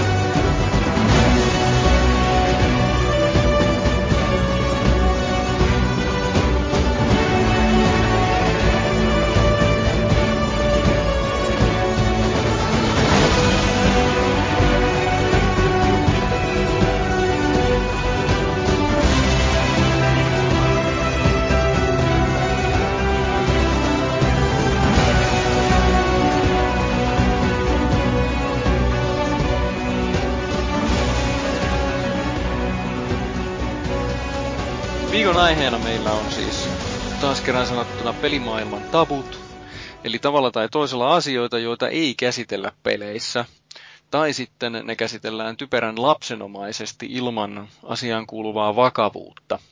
Ja tässä vaiheessa kiitämme ja kumarramme ja suutelemme pikkaraisen pakaroita, joka panoksellaan on luonut rungon tämän viikon keskusteluun ja siksi mä luovutankin nyt sitten puheenvuoron Pikkikselle. Ole hyvä. Kerro tästä työstä, että minkälainen tämä työ oli. No, työhän alkoi tässä muutama viikko sitten eräänä ikisenä yönä. No joo. Öö, tota, Pakaroillesi kirjoitit Kyllä. Mua ärsyttää, kun mä olin tulossa kirjoittaa ja sit sä olit kirjoittanut jo kaiken, mitä munkin kirjoitan. Ja mä sit kirjoittanut mitään. Niin, niin, selityksiä. En mä tiedä, miksi se ärsyttää mua itse asiassa nyt, kun mä rupean miettimään. Sehän vaan säästi multa aikaa. Mutta niin, eli yleisesti ottaen pelithän on verrattain nuori media, niin täällä nyt ei hirveästi ole mitään pois lukien tota väkivaltaa, mikä nyt nostetaan sitten hyvin paljon esiin, niin kovin hirveästi ole mitään tabuja, yleismaailmallisia tabuja käsitelty. Ja se myös, no me mennään niihin kohta vähän syvemmin, että miksi niitä ei välttämättä olla käsitelty, ja jos on käsitelty, niin miksi niitä ei välttämättä kannattaisi käsitellä ainakaan ni, niillä tavoilla, kun niitä nykyään tehdään. Ja kuten sanoin, niin tosiaan oikeastaan ainoat tavat, millä jotain niin kuin tapuksi lueteltavaa, jos niin kuin verrataan leffoihin tai kirjoihin, niin on ollut sitten tämmöisenä shokkiarvona enemmänkin. Eli muun muassa tämä väkivalta. Eli tehdään mahdollisimman raakoja pelejä, joilla sitten saadaan, ja ei siis välttämättä edes shokkiarvo ole, mutta sen niin kuin kukkahattutärit näkee se helposti shokkiarvona, että siellä Doomissa räjähtää tyyppi miljoonaan pieneen pikseliin, niin fow. Ja sitten toinen on alastomuus, mikä on aika pitkälti ollut ihan maan sitä, että nähdään ne pikselitissit siellä jossain Duke, Nukemis, Duke Nukem 3Dssä esiin, niin sä pystyt rahaa pistää tissiklubille. Tytöt pyöritty sulle siinä sitten palleroita. niin, nimenomaan semmoisia niinku- pikselipalleroita oikein. Niin kuin. Kyllä, nimenomaan. Että, että siinä on niin kuin, sitä ei ole edes lähetty tarkastelemaan mitenkään niin kuin semmoisena normaalina asiana, vaan se on aina heitetty siihen niin kuin in your face tyyppisesti. Ja, ja no konsolipeleissä varsinkin, eli mä nyt jopa sivuhuomiona laitoin, että PC-peleissähän on hyvin paljon ollut sitten vähän tämmöistä aikuismaisempaa yritystä, että ollaan niin kuin sitten otettu käsiteltäväksi tämmöisiä hieman vakavampiakin aiheita. Mutta konsolipeleissä ei niinkään ole, varsin vasta kun nyt ihan viime vuosina tulleet. Ja miten lähdetäänkö me sitten vetämään noita, vai oli, olisiko jollakin lisättävää? Hiljaisuus. Joo. Ai siis mä katsoin että aiheena oli pelitaput, ja tosiaan mä luulen, että puhutaan jostain tableteista. Että aha, aha, niin. Aa, Mulla on niinku tää... Ja me vaihtaa sitten niinku Apple, Applen tabletteihin ja Samsungin tabletteihin, mitä ne nyt on. Niin, mutta mä tarkoitin niitä kolmansia tableteita, eli... Aa, niitä aputabletteja. Mutta hei, sen verran voitaisiin ehkä sanoa, että täällä kun otetaan esimerkkejä näistä tabuaiheista ja miten niitä on käsitelty, niin täällä vilahtaa vähän elokuvia, aika vähän kylläkin, ja sitten pelejä, niin, niin tota, ne voidaan kyllä laskea spoilereiksi minun mielestäni, että tämmöinen, va, varoitus, että nyt tulee spoilereita vähän siitä sun tästä pelistä. Ei, Ta- ei nyt mit, mitään sitä tasoa, että päähenkilö kuolee lopuksi, tai Titanic upposi. Mitä? Niin, mutta siis, joo, ehkä jossain vaiheessa saatetaan sanoa joku tämmöinen, no en minä edes tiedä, onko täällä mitään semmoista loppupeleissä. Ky- ei mun mielestä mitään hirveän pahoja ole. Kyllä. Ei hirveän pahoja, mutta kumminkin tulee mainittua muutamia asioita. Spoilerivaara on. Joo, mutta sanotaan, että on. Jo, jos olet silmäillyt uutisia, viik- peliaiheisia uutisia viikkotahdissa, niin nämä on kaikki kyllä semmoista, mitä siellä on ollut aikaisemminkin. Jep, lähdetään aihe kerrallaan. Joo, eli skidit suomeksi lapset. Savoksi ne vitun ärsyttävät pienet nulikat.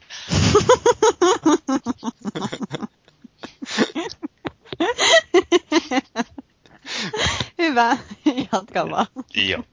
Eli hyvin, hyvin, hyvin yle, siis yleismaailmallinen tapu ei siinä mielessä, etteikö lapsia niin koskaan näytettäisi, mutta lapsiin melkein mikä tahansa kohdistuva, varsinkin väkivalta, mutta myös tämmöinen niin psyykkinen väärinkäyttö sun muu, niin on myös elokuvissa ja no kirjoissa nyt ehkä enää niin pahasti, mutta siis elokuvissakin jossain määrin ja peleissä varsinkin, niin äärimmäisen harvoin nähty hommeli, koska, tai näin itse koen sen, koska ne lapset nähdään viattomina enkelipalleroisina, joihin ei saa tapahtua mitään pahaa.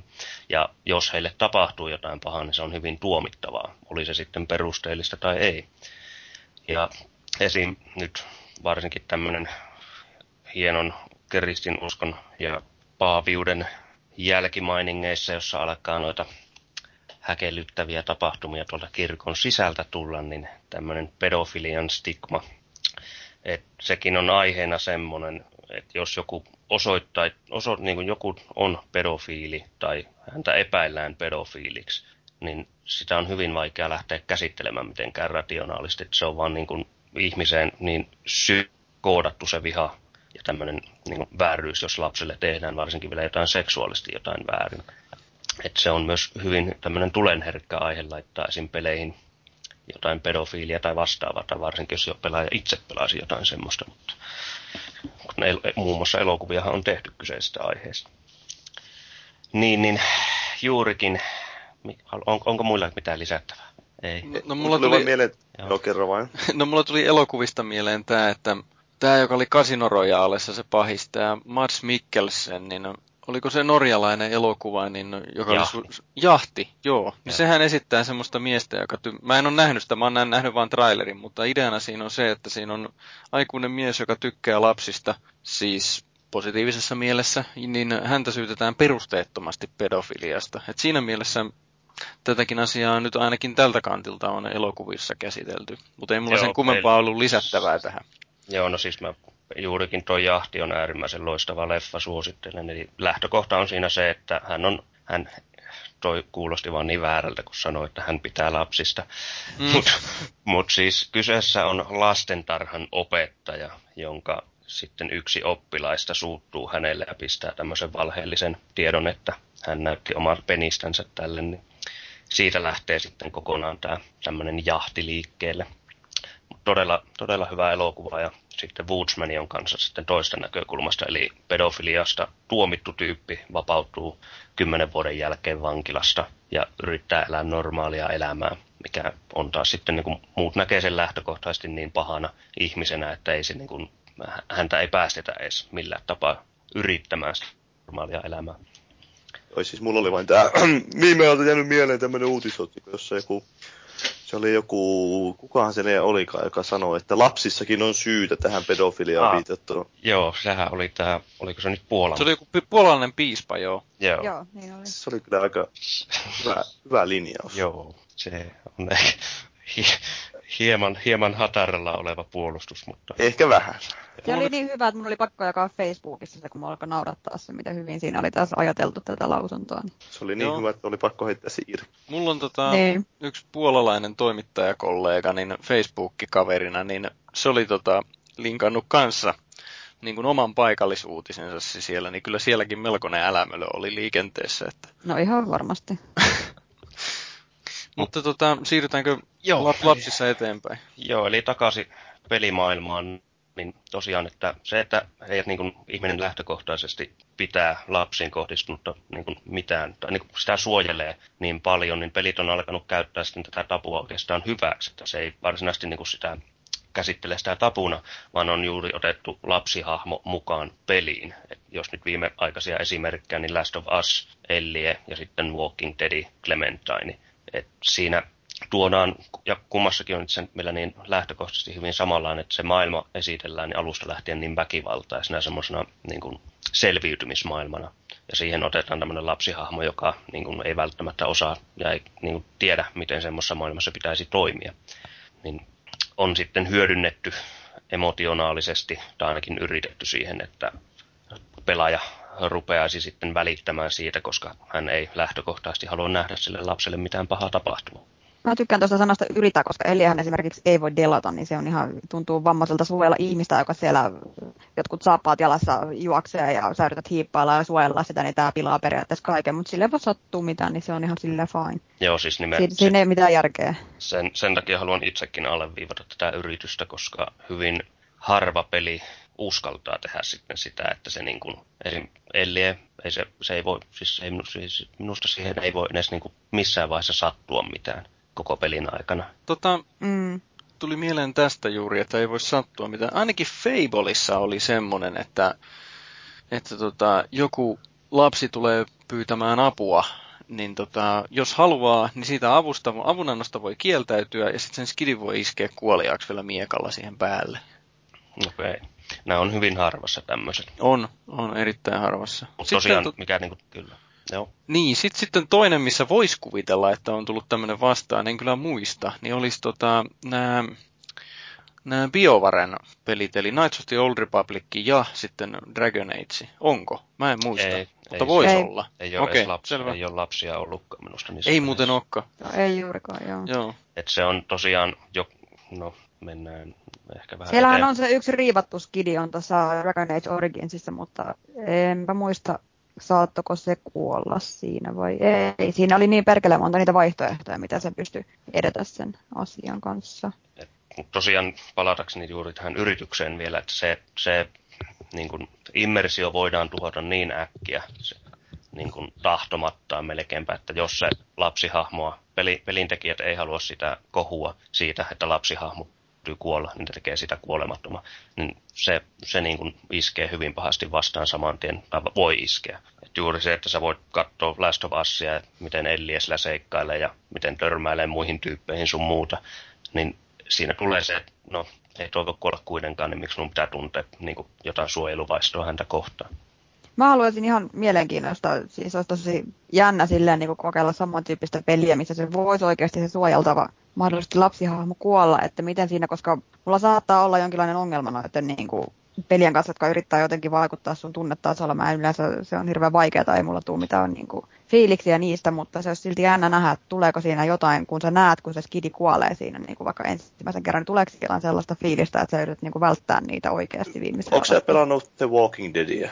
Mä oon pelannut hyvin vähän sitä. No siitä, se, niin siinä voi olla tiettyjä juttuja löydät sen sisäisen äitivaistos siitä. Mä vähän epäilen, että mun äitivaisto on niin hyvällä, että ei sitä löydä kyllä mistään.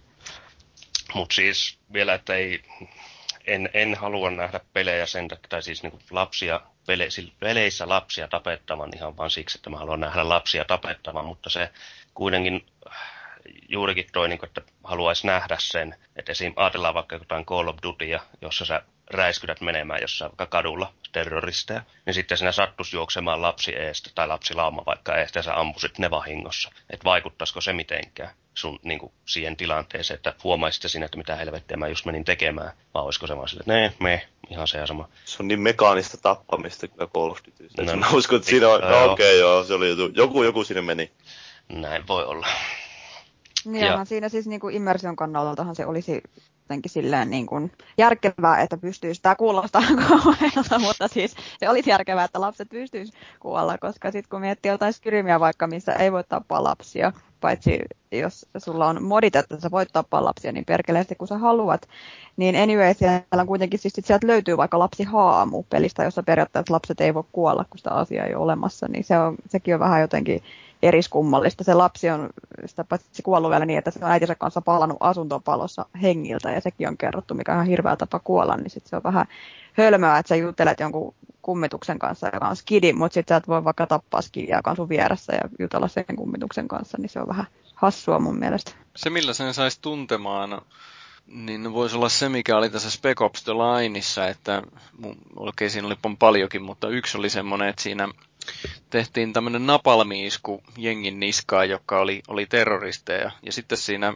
piti mennä sinne alas ja kävellä sen keskitysalueen läpi hitaasti. Ja sitten kävi ilmi, että ne olikin vain siviilejä, jotka tuli, tota, jokut juoksi vielä palavina vastaan. Ja sitten siinä niin kun, että mitä mä, mitä mä menin tekemään ja bla bla bla.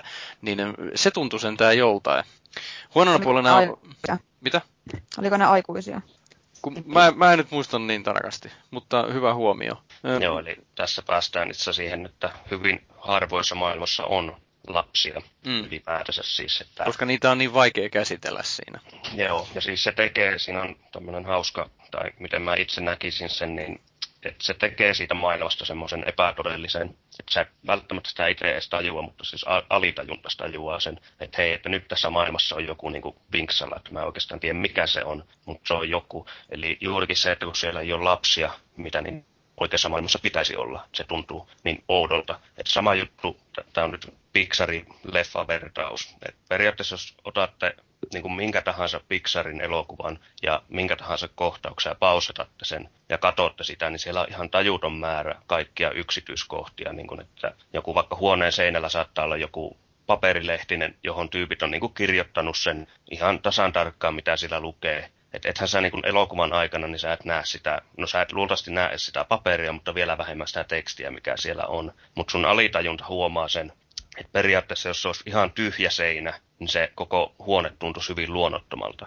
Että tämmöinen samannäköinen näkökulma mulla on musta noihin niin lapsiin, että jos niitä ei ole maailmassa tai jos vaikka maailmassa olisi pelkästään Joo, jotain muuta. Itse kanssa tota, on leffa-esimerkki, kun käytiin katsoa mun paljon paretun käpiksen kanssa jokunen viikko takaperin sitä World War Zetaa, niin siis jossain vaiheessa niin kuin, mä vaan tajusin, että siellä ei näy missään yhtäkään niin lapsizombia, eikä, eikä mulla tule mieleen, että siinä hirveästi olisi ollut muuta kuin nämä niin kuin, päähahmon lapset muutenkaan siinä näytillä, mutta se jäi sitten lopulta häiritsemään, kun mä jään niin katsoa, että, että onko se oikeasti näin, että kaikki zombit, mitä siellä vilisee, kun kuitenkin siis niin kuin, melkein koko väestö oli zombeja, niin siellä ei ollut yhtään skidia, että se oli jotenkin, se oli vähän häiritsevää, kun sen tajusi huomasi.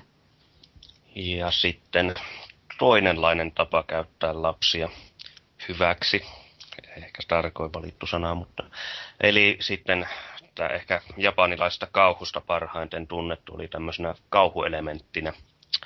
Ja tämäkin sinällään omasta mielestäni juontaa hyvin paljon siihen lasten viattomuuteen, käyttää heitä niin pelottavina juurikin niin kuin haamuina tai vastaavina, että se, on, se kuulostaa vaan ja se on niin luonnotonta, että joku lapsi pystyisi tappamaan aikuisen ihmisen. Ja se, se tekee siitä niin kuin monin kerran pelottavampaa kuin se, että se olisi oikeasti joku aikuinen mies kirveen kanssa. Ja muun muassa peleissä, niin esim. No Fieri on aika hyvä esimerkki, mikä nyt on suoraan japsikauhusta, tämä pitkä mustatukkainen tyttö. Ja sitten Dantes Infernossahan on näitä... Viik- viikatekäsisiä, kastamattomia lapsia. Kyllä, kyllä. Ja sitten Dead Spaceissa on kanssa nämä. Ne räjähtävät kersat siellä, siellä, siellä oliko se nyt joku lastentarha siellä tutkimusasemalla? Niin Joo. Just semmoinen musiikki soi siellä taustalla ja värikkäät seinät. Ja... Oli, oli muuten iljettävä kohta, mun mielestäni. Joo, se on siis luonnotonta mm. kokea jotain semmoista. Tai ei, no on se luonnotonta. No, siirrytäänkö lapsista eteenpäin? Lapsista, Lapsista naisiin. Lapsista naisiin, niin. Eli tota, no sitten sit peleissä ja elokuvissahan nyt on maailman sivu, kun on käsitelty sotaa tai melkein mitä tahansa tämmöistä, niin mafiaa tai ihan mitä tahansa, niin miehiin kohdistuva väkivaltahan on sillä, että siihen on tottunut elokuvissa. Ja kyllä nyt tietysti, kyllä nyt tietysti oikeassakin elämässä niin miehet on vähän, vähän väkivaltaisempia noin yleensä, ainakin toisiaan kohtaa. Mutta sitten naisiin kohdistuva väkivalta, niin onko sekään nyt enää niin sillä tavalla tabu, että kuitenkin on viime vuosina ihan hyvin viihteessä ollut tämmöisiä aktiivisia naishahmoja, jotka on miesten rinnalla kuitenkin toimii siinä. Et niin kun, onko tämä enää edes tapu? Niin kyllähän naisia hakatuu jo niin paljon niin kuin peleissä että en mä tiedä, onko se mikään kauhean niin kuin iso juttu enää. Joo, mulla on vähän sama ja siis sinänsäkin jos ajatellaan, että jos miksi, miksi naishahmoja esim. jossain sotapeleissä sun muissa, niin kyllähän armeija instituutiona on edelleen hyvin miesvaltainen. Mm. Ja siellä on suurin osa miehiä, että se on ehkä ihan loogistakin, että siellä myös vastassa on suurin osa miehiä. Et en kyllä muista äkkiseltään yhtään peliä, missä nyt olisi niin kuin pois lukematta tämmöisiä niin kuin päähenkilöitä, jotka on, tai pääpahiksia, jotka on nostettu, mutta olisi niin kuin nais, varsinkaan sotapeleissä, niin kuin naisvastustajia ammuttavan roolipeleissä nyt aika paljon justiinsa kaiken maailman haltijanaisia sun muita, mitä saa kyllä silpua niin paljon kuin haluaa. silpua niin paljon kuin haluaa. No, tota, m- mä kerron nopeasti yhden esimerkin, että joillakin toimii vielä tämä naisiin kohdistuva väkivalta sillä, että sen noteeraa elokuvassa. Eli tota, mä kattelin Mimmin kanssa tätä uutta Conan Barbaaria, siis tämä Jason Momoa. Niin siinä nyt tietysti miekkaa heiluu ja raajaa lentää ja verta ja muuta vastaavaa, niin ei se niin kuin aiheuttanut mitään reaktiota tässä kyseisessä mimmissä. Mutta sitten siinä leffan lopussa on semmoinen, kun on tota, tämmöinen mimmi, joka on pistänyt semmoisiin pitkiin metallikynsiin myrkkyä. Ja sitten se huitoo niillä, niillä kynsillänsä. Niin Konani ottaa siitä käsivarresta kiinni ja iskee miekalla sen käden irti. Niin, tota, niin Johan mun vieressä istuvalla muijalla niin leuka loksahti auki ja, ja niin kuin, hengitys jäi kesken vähäksi aikaa. Ainoa reaktio oikeastaan koko leffan aikana. Ihan kiva, että joku reaktio tuli leffaan. Mullakin on tarina naisista ja kivallasta, kun me mentiin eilen ö, pariskuntana naamiaisiin ja mulla ei ollut, tai Halloween naamiaisia, mulla ei ollut mitään asuja, mä en ollut ehtinyt sellaista hankkia. Ja sitten mä keksin, että jos mä laitan violetin silmämeikin, niin mä voin esittää perheväkivallan uhria. Mutta ei se sitten mennyt läpi. No hei. No ylläri. Musta se oli ihan hyvä. Sitten tämä miespuoli sanoi, että ei mitään tarvita nyt mitään meikkiä. niin, se oli, joo kyllä. Ja siinä oli sitten matkalla vähän vitsailla, että kummalle se musta silmä sitten laitetaan, kun oli sellaista pientä kuvittailua siinä. Joo, sitten sanottiin vain, että kaapin oveen osuu joo. niin, kyllä. No, mennään, mennään eteenpäin tota, aiheeseen, joka on... Niin, näitä muuten näkyykin sitten. Oli hyvä, jatka pikkis. Yeah. Eli sotarikokset kautta siviilit. Nyt, no aloitetaan tolla, eli siis jokunen viikko sitten laittoi toi punainen risti kirjoitti uutisen, jossa se toivoi, että pelit käsittelisivät sotarikoksia vähän niin kuin aidommin ja vakavammin ja ylipäätänsä käsittelisivät niitä. Että mikäs, mikäs teillä on niin kuin mielipide tämmöistä kohtaan? Millä tavalla niitä pitäisi käsitellä? Niin. E- eikö se jutun idea ollut se, että peleissä pitäisi esittää, että sotarikoksen tekijä, niin joko se saa rangaistuksen siitä tai muuten siinä esitetään, että tämä on nyt todella väärin. Eikö siinä ollut tämmöinen idea? Joo, siis... Että et se pitäisi niinku erikseen noteerata se, se sotarikos jotenkin siinä pelissä. No tai siis, no joo, eli tai lähinnä, että siinä olisi niin kuin, näytettäisiin niiden vaikutusta. Eli Aa. tai niiden oikeita vaikutuksia, miten ne, niin kuin, joku semmoinen sitten pitkällä tähtäimellä tai millä tahansa tähtäimellä niin olisivat. Et, lähinnä siinä nyt ehkä oli, niin kuin, jos puhutaan jostain kodeista ja Battlefieldistä, että kun siinä räiskitään niin paljon ja sun muuta, että ehkä niin kuin juurikin, että pitäisi ottaa sitten siviiliuhrit ja ylipäätään tämmöinen sivuvahinko, mikä tulee, kun asuntoja räjäytetään sun muita, että siellä on sitten seuraava tuli... ja, jatko-osa joku Red Cross Edition, jossa tulee punainen risti paikan päälle tarjoamaan soppaa sun muuta sitten. Tulee itse mieleen tämä, se joku oli tehnyt, oliko se, niin se oli tämä kehittäjät, joka teki tämä uusi versio tästä Shadow Warriorista. Joo. Niin niillä oli semmoinen lisäri siihen, jossa sitten pelattiin siivoojaa, joka kävi siivoamassa ne paikat sen jälkeen, kun se oli pistänyt porukkaa lihoiksi se Wang siinä. Wang siis. Joo, itse tostahan tehtiin tuosta Dead Spaceissa tekivät samanlaisen. Ah, okay, Eli joo. siinä oli kanssa, että ne piti, piti tulla luututa ne lattiat ja seinät siellä ja sitten piti aina käydä tyhjentämässä sankku, kun se oli niin veressä ja sitten heittää noin raajat sun muut, niin poltto uuli sun muuta. Siis tota, mulla tuli tämmöinen mieleen, että jos nyt ajatellaan, että pelaa vaikka jotakin Battlefieldia, jossa pelataan selkeästi jollain sotilaalla, joka saa käskyn tehdä tehtävän. Se on osa jotakin selkeästi armeijaa. Versus sitten joku GTA, jossa ollaan niin kuin rikollinen. Niin no jos muutenkin on rikollinen, niin silloin tuntuu niin kuin kummalliselta, jos, jos tota yhtäkkiä pitäisi kaikki tämmöiset niin sanotut sotarikokset yhtäkkiä noteerata. Paitsi että Scarface-elokuvassahan, niin jos muistatte, niin siinähän oli ehdoton moraali sillä Al Pacinon hahmolla, että se ei tappanut lapsia. Mutta sitten pointtina se, että no, et, et jos pelataan rikollisella, niin ei se silloin muutenkaan niin kuin hirveästi paina. Mutta taas sitten, jos pelataan selkeästi jollain sotilaalla, niin sitten sen pitäisi vaikuttaa jotenkin. No mä nyt en välttämättä ehkä ihan allekirjoittaisi tuota, että kyllä hyvin usein, siis jos puhutaan rikollista rikollisista, niin kyllä heilläkin jonkinlainen moraalikäsitys siellä on, tai käsitys oli se kuinka vääristynyt tahansa. että sitten jos puhutaan ihan psykopaateista, niin ne on asia erikseen. Mutta ei ne niin kuin, en mä nyt sanoisi, että pelkästään rikollista pelaamalla niin pystyttäisiin no sä oot rikollinen, niin kyllähän sä nyt voit tappaa lapsia ja ihmisiä ja kaikkia, että se on ihan ok. Että kyllä niin kuin, esimerkiksi Scarface ja mikä tahansa tämmöinen todella, oikeasti todella mielenkiintoinen rikoshah, rikollishahmo, niin kyllähän siinä hyvin paljon kuvataan aina sitä mielenmaisemaa, jolla se oikeuttaa sen, mitä se te, minkä se tekee. Että ei se ole vaan, että teen sitä, koska se on mukavaa. Että mä teen sitä mm. yleensä sen takia, että mä pystyn elättämään perhettä tai haluan päästä paremmille palkoille tai mitä vaan. Niin. No, puhutaanko tästä Modern Warfare 2 hommasta vai mennäänkö Sniper Eliteen? No, ehkä toi nyt voisi ottaa tosiaan ihan äkkiä niin ylipäätänsä räiskintäpeleissä. Että niin kuin, jos sotarikokset ja siviilit pitäisi niin kuin tuoda tämmöiseksi ajateltavaksi asiaksi pelissä, niin kyllä siinä nyt sitten pitäisi itse pelimekaniikkaakin vähän ruveta miettimään, että joku Call of Dutynkin uhrimäärä, niin lasketaan varmaan sadoissa, mitä pelaaja tulee tappamaan se yhden kampanjan aikana. Niin miksi sitten jossain vaiheessa, kun siinä tulee tämmöinen vähän tunteellisempi kohtaus, jossa joku rosto tai, roisto tai kuka tahansa anelee sinulta, että älä tapa, älä tapa, älä tapa. Selvitissä niin kuin pelaajan pitäisi tuntea siinä vaiheessa jotain niin kuin katumusta, jos se on sitä ennen tappanut 200 tyyppiä, mitä verisimmin keinoja sen jälkeen tulee vielä tappamaan toiset 200 tyyppiä.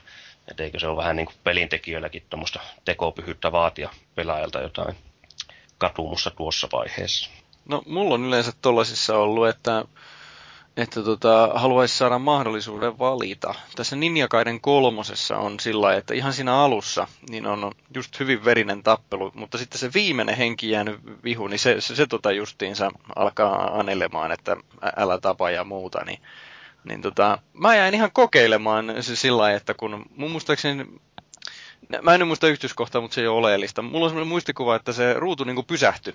Ja piti painaa Xää, jolloin se iski miekalla sitä hemmoa. Niin mä laskin ohjaimen siihen ja tota, että niin pystyykö mä tekemään jotain muuta? Pystyykö mä vaikka potkaseen sen tajuttomaksi ja jatkaa matkaa? Niin ei. Mun oli pakko iskeä se kuoliaaksi siinä, koska se sen viimeiset sanat, mitä se sanoo siinä, niin se niin kuin sitten kuuluu siihen, se rupeaa kummitteleen tämä Ryu Hayabusan mielessä ja muuta.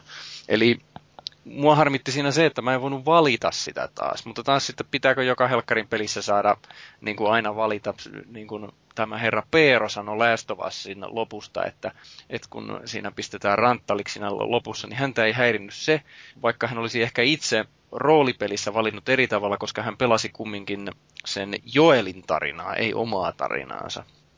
Tämmöinen nyt vaan tuli mieleen.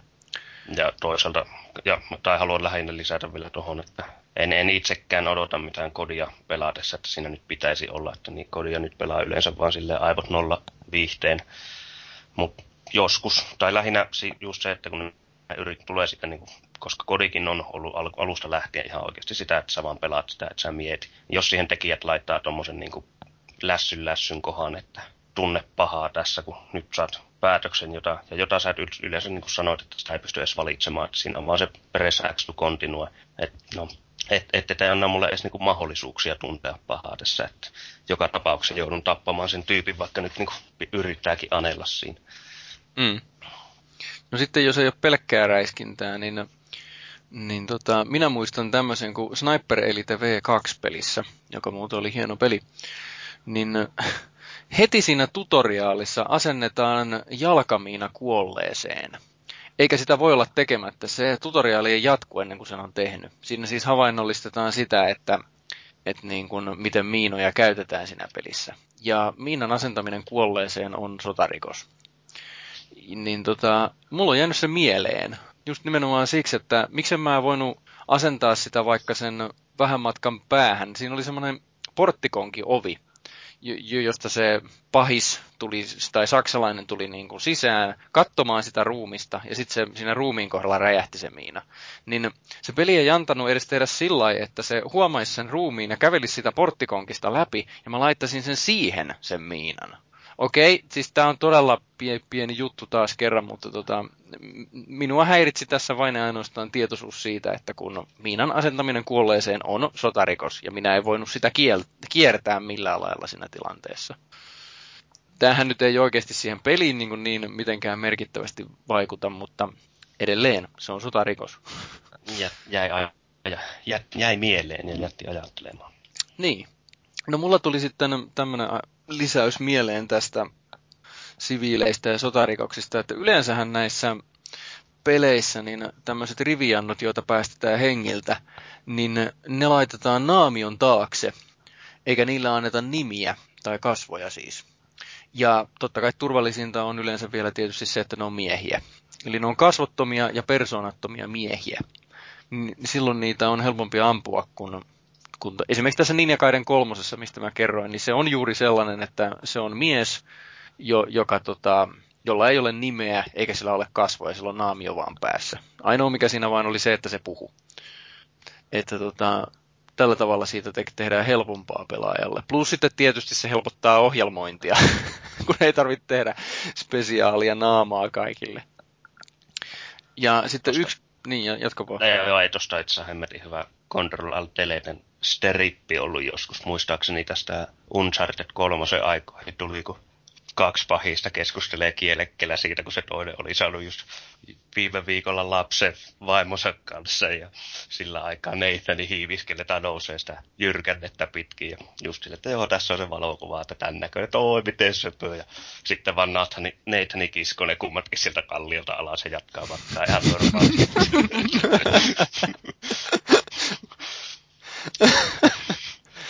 Se, se tommosiakin kohtauksia, jos tulisi oikeasti peleihin, niin kyllähän nyt sinänsä saat, no luultavasti ei, mutta siis sinänsä nyt saattaisi ehkä pysäyttää silleen, että sä oot hiipimässä joku tyyppi luokse ja siinä niin rupeaa keskustelemaan, että aah, mites, mites toi Mitä, mitäs perheelle kuuluu? Ja, lapsi voi ja sun Niin. Niin. Kyllä. Siis se olisi itse asiassa aika helppo tapa niin kuin pikkusen hetki, pieneksi hetkeksi pysäyttää se pelaajan toiminta. Eihän se nyt käytännössä vaikuttaisi yhtään mihinkään, mutta se olisi semmoinen pieni viba sinne mukaan. No, katsotaan jos tulevaisuudessa. No sitten mikä vielä viimeisenä näistä siviileistä ja sotarikoksissa, niin yleensähän vähän semmoinen, niin kuin puhuttiin immersion rikkoutumisesta, niin totta vie immersion rikkoutuva ratkaisu on se, että ei välttämättä ole siviilejä ollenkaan. Mä muistan, että onko se Ghost Recon Advanced Warfighteri, niin soditaan jossakin Mexico Cityn kadulla, niin yhtään ainutta siviiliä ei ole missään. Tai sitten, tota, en nyt mu- Call of Dutyä on niin hitosti, että mä en muista mikä niistä, mutta mul- mulla on tämmöinen muistikuva, että jossakin Call of Dutyssä oli sillä, että siellä pyöri siviilejä joukossa. Mutta auta harmi, jos sä sammuit yhdenkin, niin ruutu musteni ja tuli game overi, että älä ammu siviilejä ja alkuun. Ja esim. Bioshock Infinitissähän on, siis se on jotenkin huvittavaa minusta, kun se on maailma, jossa on ihmisiä, mitä ei taas Bioshock 1 ja 2 ollut. Että nyt on niinku niitä siviilejä, mutta heti jos sä ammut yhdenkin laukauksen, ne häviää niinku tyhjä. Eli ne ei edes lähde juoksemaan minnekään, että ne vaan häviää sieltä paikalta ja poliisit tulee tilalle. Että hetkinen, eihän tämä nyt näin ehkä kannattaisi mennä, mutta toisaalta se estää taas sen, että ei voi tapa vahingossakaan siviilejä tulee hirveätä porua. Joo. Assassin's Creedessähän muuten on silleen, että voi tappaa siviilejä, mutta se antaa noottia ja sitten kun sä Joo. tarpeeksi niitä tapat, niin sitten se Epäsynkronointi. synkronointi niinku, Joo. joo. joo, kyllä, epäsynkronoitu. Että Esio ei tappanut siviilejä, vai mitä se sanoo, mä en Joo. muista. Kun tappoi väärän kohteen jossakin tehtävässä. Mistä ne tietää, että ne ei tappanut siviileitä, jos minä tapan niitä siviileitä? Minä pelaan etsijötä. Jumalauta. Niin.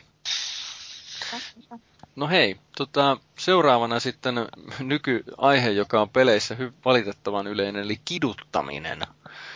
Ja tota, Splinter Celleistä, mi- mistä minä tykkään suuresti, niin tämä Convic- edellinen peli, tämä Splinter Cell Conviction, niin, niin siinähän, no se nyt oli taas tämmöinen pieni myrsky vesilasissa, mä muistan, että siinä kun pelissähän on ideana se, että se Sam Fisher ei enää kuulu siihen organisaatioon, missä hän on ollut. Hän ei ole siis niin kuin virallisesti sotilas. Niin siinä se jotenkin vielä niin kuin kävi järkeensä se, toisaalta siinä kidutettiin jengiä ihan siis niin kuin fyysisesti kidutettiin, ei henkisesti paiskottiin ja vedettiin turpaa ja siinä sai naisetkin osansa sitten selkäsaunasta. Mutta tota, se niin kuin jotenkin nieli vielä sillä tavalla, koska se, niin kuin mä sanoin, se ei ollut osa virallista armeijaa, vaan se oli vaan itsensä vigilantte siinä. Mutta sitten jatko-osassa, niin, eli tämä Splinter Cell Blacklisti, niin no nyt sitten spoiler alert. Eli siinä mennään Guantanamo Bayhin ja siinä saadaan sitten kiduttamalla tietoa. Ja tämä sitten aiheutti jonkun sortin myrskyn vesilasissa taas, mutta se nyt on hyvin, se on todella lyhyt se Guantanamo Bayn kidutuskohtaus. Että tota, kun mä pelasin sen läpi ennen julkaisua, niin, niin tota, mä muistan, että tämä Game Reactorin päätoimittaja kysyi minulta, että mitä mä ajattelin siitä, niin tota, että jaa, oli siinä muuten. Koska se oli niin pieni pätkä siellä, että se ei niinku... No okei, siinä on kidutusta, joo. Ja siinä ollaan niinku virallista organisaatiota ja muuta, mutta ei kumminkaan aiheuttanut tunteita. No sulle tuo kiduttaminen on tämmöinen tuttu juttu. No tota, mä, mä voin kertoa omia ajatuksiani kiduttamisesta noin, noin tota yleisemmin vähän myöhemmin, mutta teillä oli joku pointti GTA Vitosesta, mitä mä en ole taas sitten pelannut. No siis siinähän on kanssa kidutuskohtaus, jota ei voi itse ohittaa millään tapaa. Et se, kyllä mä siis, kyllä oli, oli tavallaan, sanotaan ehkä kun te joutuu valitsemaan millä liikkeellä se tehdään, mutta sitten kun se joka tapauksessa tekee ne kaikki neljä kitutusta siinä kai, minä teen ne joka tapauksessa, en tiedä olisiko se pystynyt välttämään, niin, niin ja plus, että kun se käytti niin kuin täsmälleen samaa kuvastoa, mitä on niin kuin Jenkki, Jenkkien niin kuin näistä vuodetuista kidutusvideoista ja keskusteluista tullut, niin oikeastaan sen huomasi siinäkin, että se on tehty nimenomaan sitä shokkiarvoa varten ja oikeastaan vähän myös kritiikiksi sitä kohtaa. Että siinä on nimenomaan tämä kangas suun päälle ja heitetään vettä naamaa ja vähän tuolla lekalla polvilumpiota ja mitään muuta, muuta mukavaa. Et kyllä mä sen itse, vaikka siinä nyt aluksi tuli vähän semmoinen, että mä en välttämättä haluaisi tehdä, mutta sitten mä kyllä niin huomasin, että siinä ehkä enemmän... Nautit siitä. Niin, kyllä. Kävin sen jälkeen vessassa ja... Mutta niin että siinä ehkä enemmän nimenomaan kritisoitiin nyt nimenomaan tätä Jenkkien tapaa. Vähän kävi niin kuin Archerille, kun sanonut, että kun äitiä osutaan aseella, niin... Mutta joo, niin, totta. Mm, kyllä. Kyllähän se, oli... se lopputulema oli sitten niin kuin siis no, ja sehän... hyvä, että se ei silleen ollut niin miten se nyt voi sanoa, lohduton se kohtaus, kuin miten niin kuin aluksi olisi voinut päätellä. Itse en tos, en, en kokenut minkäänlaista epämukavuutta tämän kanssa, että mitä niin, se, se oli minusta vähän, kertoo. Se peli on vähän muutenkin semmoinen, äh, no sanotaanko näin, että se ei ole niin semmoinen synkkä ja todellinen välttämättä peli, niin se ei sinänsä tuntunut ehkä niin pahalta kuin jos olisi ollut jossain erilaisessa pelissä. Et se, sen jälkeen, miten se tosiaan hoidettiin se tilanne, niin se oli vähän sitten semmoinen, että tämä oli vähän tämmöinen läppä. Joo, ja just silleen, mm. että anne, no, nimenomaan läppä ja annetaan anteeksi, mitä kaikki oltiin tehty. Mut, Läpällä ja, vähän yritettiin hukuttaa sua ja kyllä. Niin. käytännön pikkupiloja. Se kyllähän, sä, kyllähän sä ymmärrät. Hei, hyvä. Lyötiin ja... vähän pakaroille. Joo, lähe, lähepäs nyt siitä. Vähän läpsitään. Mutta tota, Japanissa sensuroitu koko kohta, tai itse ei siis vissinkään kohtausta ole sensuroitu, mutta pelaaja ei pääse tekemään sitä mitään. Näin mä itse se ymmärsin, mutta en nyt jaksa lukea, että se olisi automatisoitu. No mä nyt tiedän, että viekö se siitä kohtauksesta mitään. Niin. Joo, eli siis siitä on pelattavuus otettu kyseisestä kohtauksesta kokonaan pois, että siinä tapahtuu mitä tapahtuu. Niin Kyllä se pienen säväyksen tekee, jos siinä ei tee itse sitä, versus se, että siinä täytyy edes painaa sitä nappia. No mutta jos on toisaalta, kun se on täysin pakollista kuitenkin, niin sitten no se joo, on vähän niin, se, ei siinä ole minkäänlaista tämmöistä todellista... Niin. niin että se, et... Että jos se olisi sillä tavalla, että okei, sä voisit kieltäytyä siitä tai tehdä sen, niin sitten se olisi ehkä vähän voimakkaampi. Mä vapaasti haluan nimenomaan kiduttaa tätä jätkää, niin. Mm. Mutta kun se on sillä että mulle se on ainakin sellainen, no okei, tässä on nyt pakko tehdä jotain, niin no pistetään sähköä jätkän nänneihin. No tota, juuri tähän liittyy, että voi kieltäytyä tai muuta, niin no, nyt taas spoiler alert. Eli tota, tässä ihan ju, aika uudessa pelissä Beyond Two Souls, niin siinä on semmoinen kohta siinä loppupuolessa peliä, spoiler alert, että siinä ollaan kidutettavana ja siinä se päähenkilö, niin tota, siltä halutaan joku tieto, niin ne sitten menee veitsen kanssa sen kaverin luo siinä. Ja se, siltä kysytään siinä, että kerrotko heti vai tota, kidutetaanko ja kerrot joka tapauksessa. Niin tota, heti kun, kun mä, mä pelasin sitä itse, niin heti kun tuli mahdollisuus, niin minä, minä painoin, että puhu. Ja sitten se kertoi sen asian ja tarina jatkuu eteenpäin. Et niin kun, mikään ei kertonut missään vaiheessa sitä peliä sitten siitä eteenpäin, että se olisi ollut jotenkin huono ratkaisu kertoa niin kuin heti se homma. Et niin kuin, tässä oli ainakin, mä en pelannut sitä niin kuin uudestaan, että mä en olisi kertonut tai tunnustanut. M- mutta siis tota, ainakin mulle jäi sellainen hyvä fiilis siitä, että mä sain valita, että ka- ka- kattelenko mä sitä, kun ne pieksää sitä toista siinä, vai enkö kattele. Sitten se olisi ärsyttänyt, jos mulla olisi ollut pakko kattella sitä, vaikka mä olisin halunnut valita, että mä, joo joo, mä kerron. Mä kattelin, eikä tuntunut missään. Se jatka oli ihan mulkku koko ajan muutenkin, ja mä vitulin sille muutenkin, niin mä ajattelin, että ihan go for it, mä en kerro mitään. Ja eikä siitä siis, se taisi ilmalapun, ei mitään muuta. Joo, ei niin siis... Se ihan hyvä ratkaisu, ei haittaa. Mulla oli ihan sama, että siis se niin kuin hyvin moni muukin juttu siinä pelissä, niin se oli vaan niin teennäinen semmoinen, että yritetään nyt repiä mahdollisia tunteita niin tämmöisillä epäuskottavilla kohtauksilla, että mulla ei siis mäkään en painanut, mä vaan katsoin, että mitäpä se nyt sinä tekee. Että aivan se sama ei kiinnosta. Ainoa syy, miksi olisi voinut painaa, oli se, että olisi päässyt eteenpäin siihen, kun se kesti ihan sika pitkään. Se oli tosi tylsää ja joutui vaan oottelemaan. Joo, kun mm. se, siis tämähän, mä, sit, niitä ei ottanut niitä sensuroituja kohtauksia olla vielä missään julki, mutta mä veikkaan, että tämä on yksi niitä kohtauksia, mitkä Euroopan versiosta on sensuroitu, koska se oli leikelty minusta todella tökerösti silleen, että pimeni aina sen ruutu sun muuta. Et veikkaisin, että Jenkeissä niin tossa näkyy vähän enemmän. No he.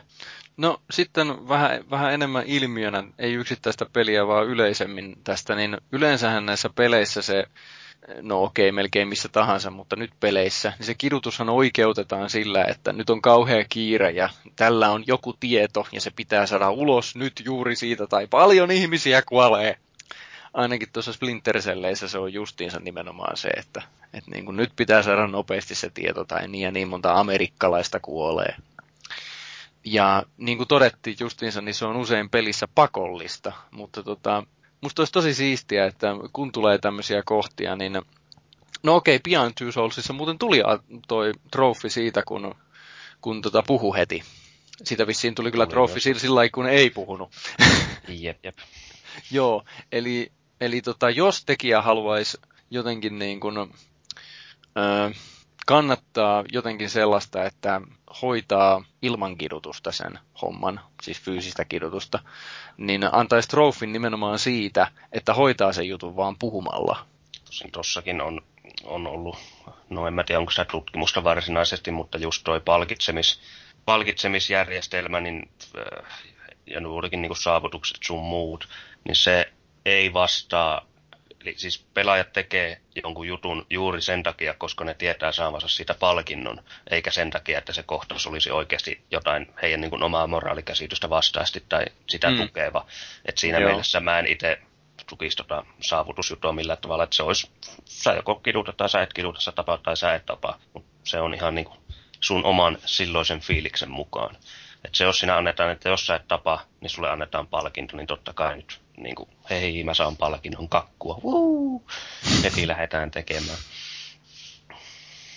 E, joo, oot muuten ihan oikeassa, koska minä muistan muun muassa Dragon Ageissa se ensimmäinen, niin mä muistan tehneeni yhden tietyn ratkaisun, e, en mä nyt jaksa selittää mikä se oli, mutta mä muistan, että mä olisin oikeasti valinnut toisin siinä, mutta mä valitsin, koska mä tiesin, että kun mä valitsen näin, niin mä saan sitä achievementin. Että tota, kyllä, alle Vähän... kyllä sen mitä sanoit en noista achievementeista välitä, mutta mähän itse pelasin tälleen siis esipuhuomina Dragon Age Originsin muistaakseni kuusi kertaa, koska siinä oli hyvin paljon vaihtoehtoja. Hyvin monessa tilanteessa mä halusin nähdä kaikki henkilökohtaisesti, että mitä siitä niin kuin seuraa. Että mua kiinnosti ne seuraukset ja erilaisten valintojen niin kuin yhdistämiset ja nämä, että mitä niin kuin tulee, koska niitä loppuratkaisuja oli aika monta ja näin. Mä pelasin ihan vaan sen takia, että mua kiinnosti ne tosi paljon. Joo, sama se oli mulla aikanaan Fallout 1 ja 2 aikaan, että ennen kuin mitään saavutuksia koskaan oli. Mä oon varmaan ne molemmat pelit pelannut niin 10-15 kertaa läpi erilaisilla tyypeillä, erilaisilla, niin kuin, miten on käyttäytynyt. En, en ole sen koomin kyllä yhtään peliä. Hyvä, jos toista kertaa jaksanut hakata läpi. Tässä No, vielä... siis mulla, mulla on vielä yksi pointti tähän kidutukseen liittyen, että yksi niin, peli on onnistunut... niin, no... Peli on, yksi peli on onnistunut tuomaan tämän kidutusaspektin niin kuin minulle sillä, että mua on kidutettu fyysisesti jopa, että pelissä on ollut kidutuskohtaus, kun Se on ollut niin pelasin... niin pelata. Kinectimals. No ei sitä vaan, Michael Phelps. No, mutta Metal Gear Solid 2 ykkönen vai kakkonen, kakkonen, kun mä pelasin sitä jollain European Hyper Hyper Extremeillä, eli vaikealla vaikeustasolla. Niin siinä oli se kidutuskohtaus totta kai, jossa Raidenia kidutetaan ja... Joo. Niin, sitten kun siinä pitää näpyttää sitä nappia. Joo niin mulla kuluu tää peukalo silleen tästä iho ihan täysin, että se meni ihan rakoille, kun mä sitä pelasin sitä kohtausta siinä, että hinkkasin sitä. Sitten tuli tämmönen tietynlainen Kidutuskokemus, niin. Mä rupesin miettimään tuossa, että missä peleissä mä oon nähnyt kidutusta. Se oli varmaan ensimmäisiä, oli just Metal Gear Solid 1 se kidutuskohtaus. Sitten Metal Gear Solid 2 tuli mieleen ja olihan kolmosessakin itse asiassa kidutusta, kun se mm, mm. sieltä lähti silmä. Lähti silmä, kyllä.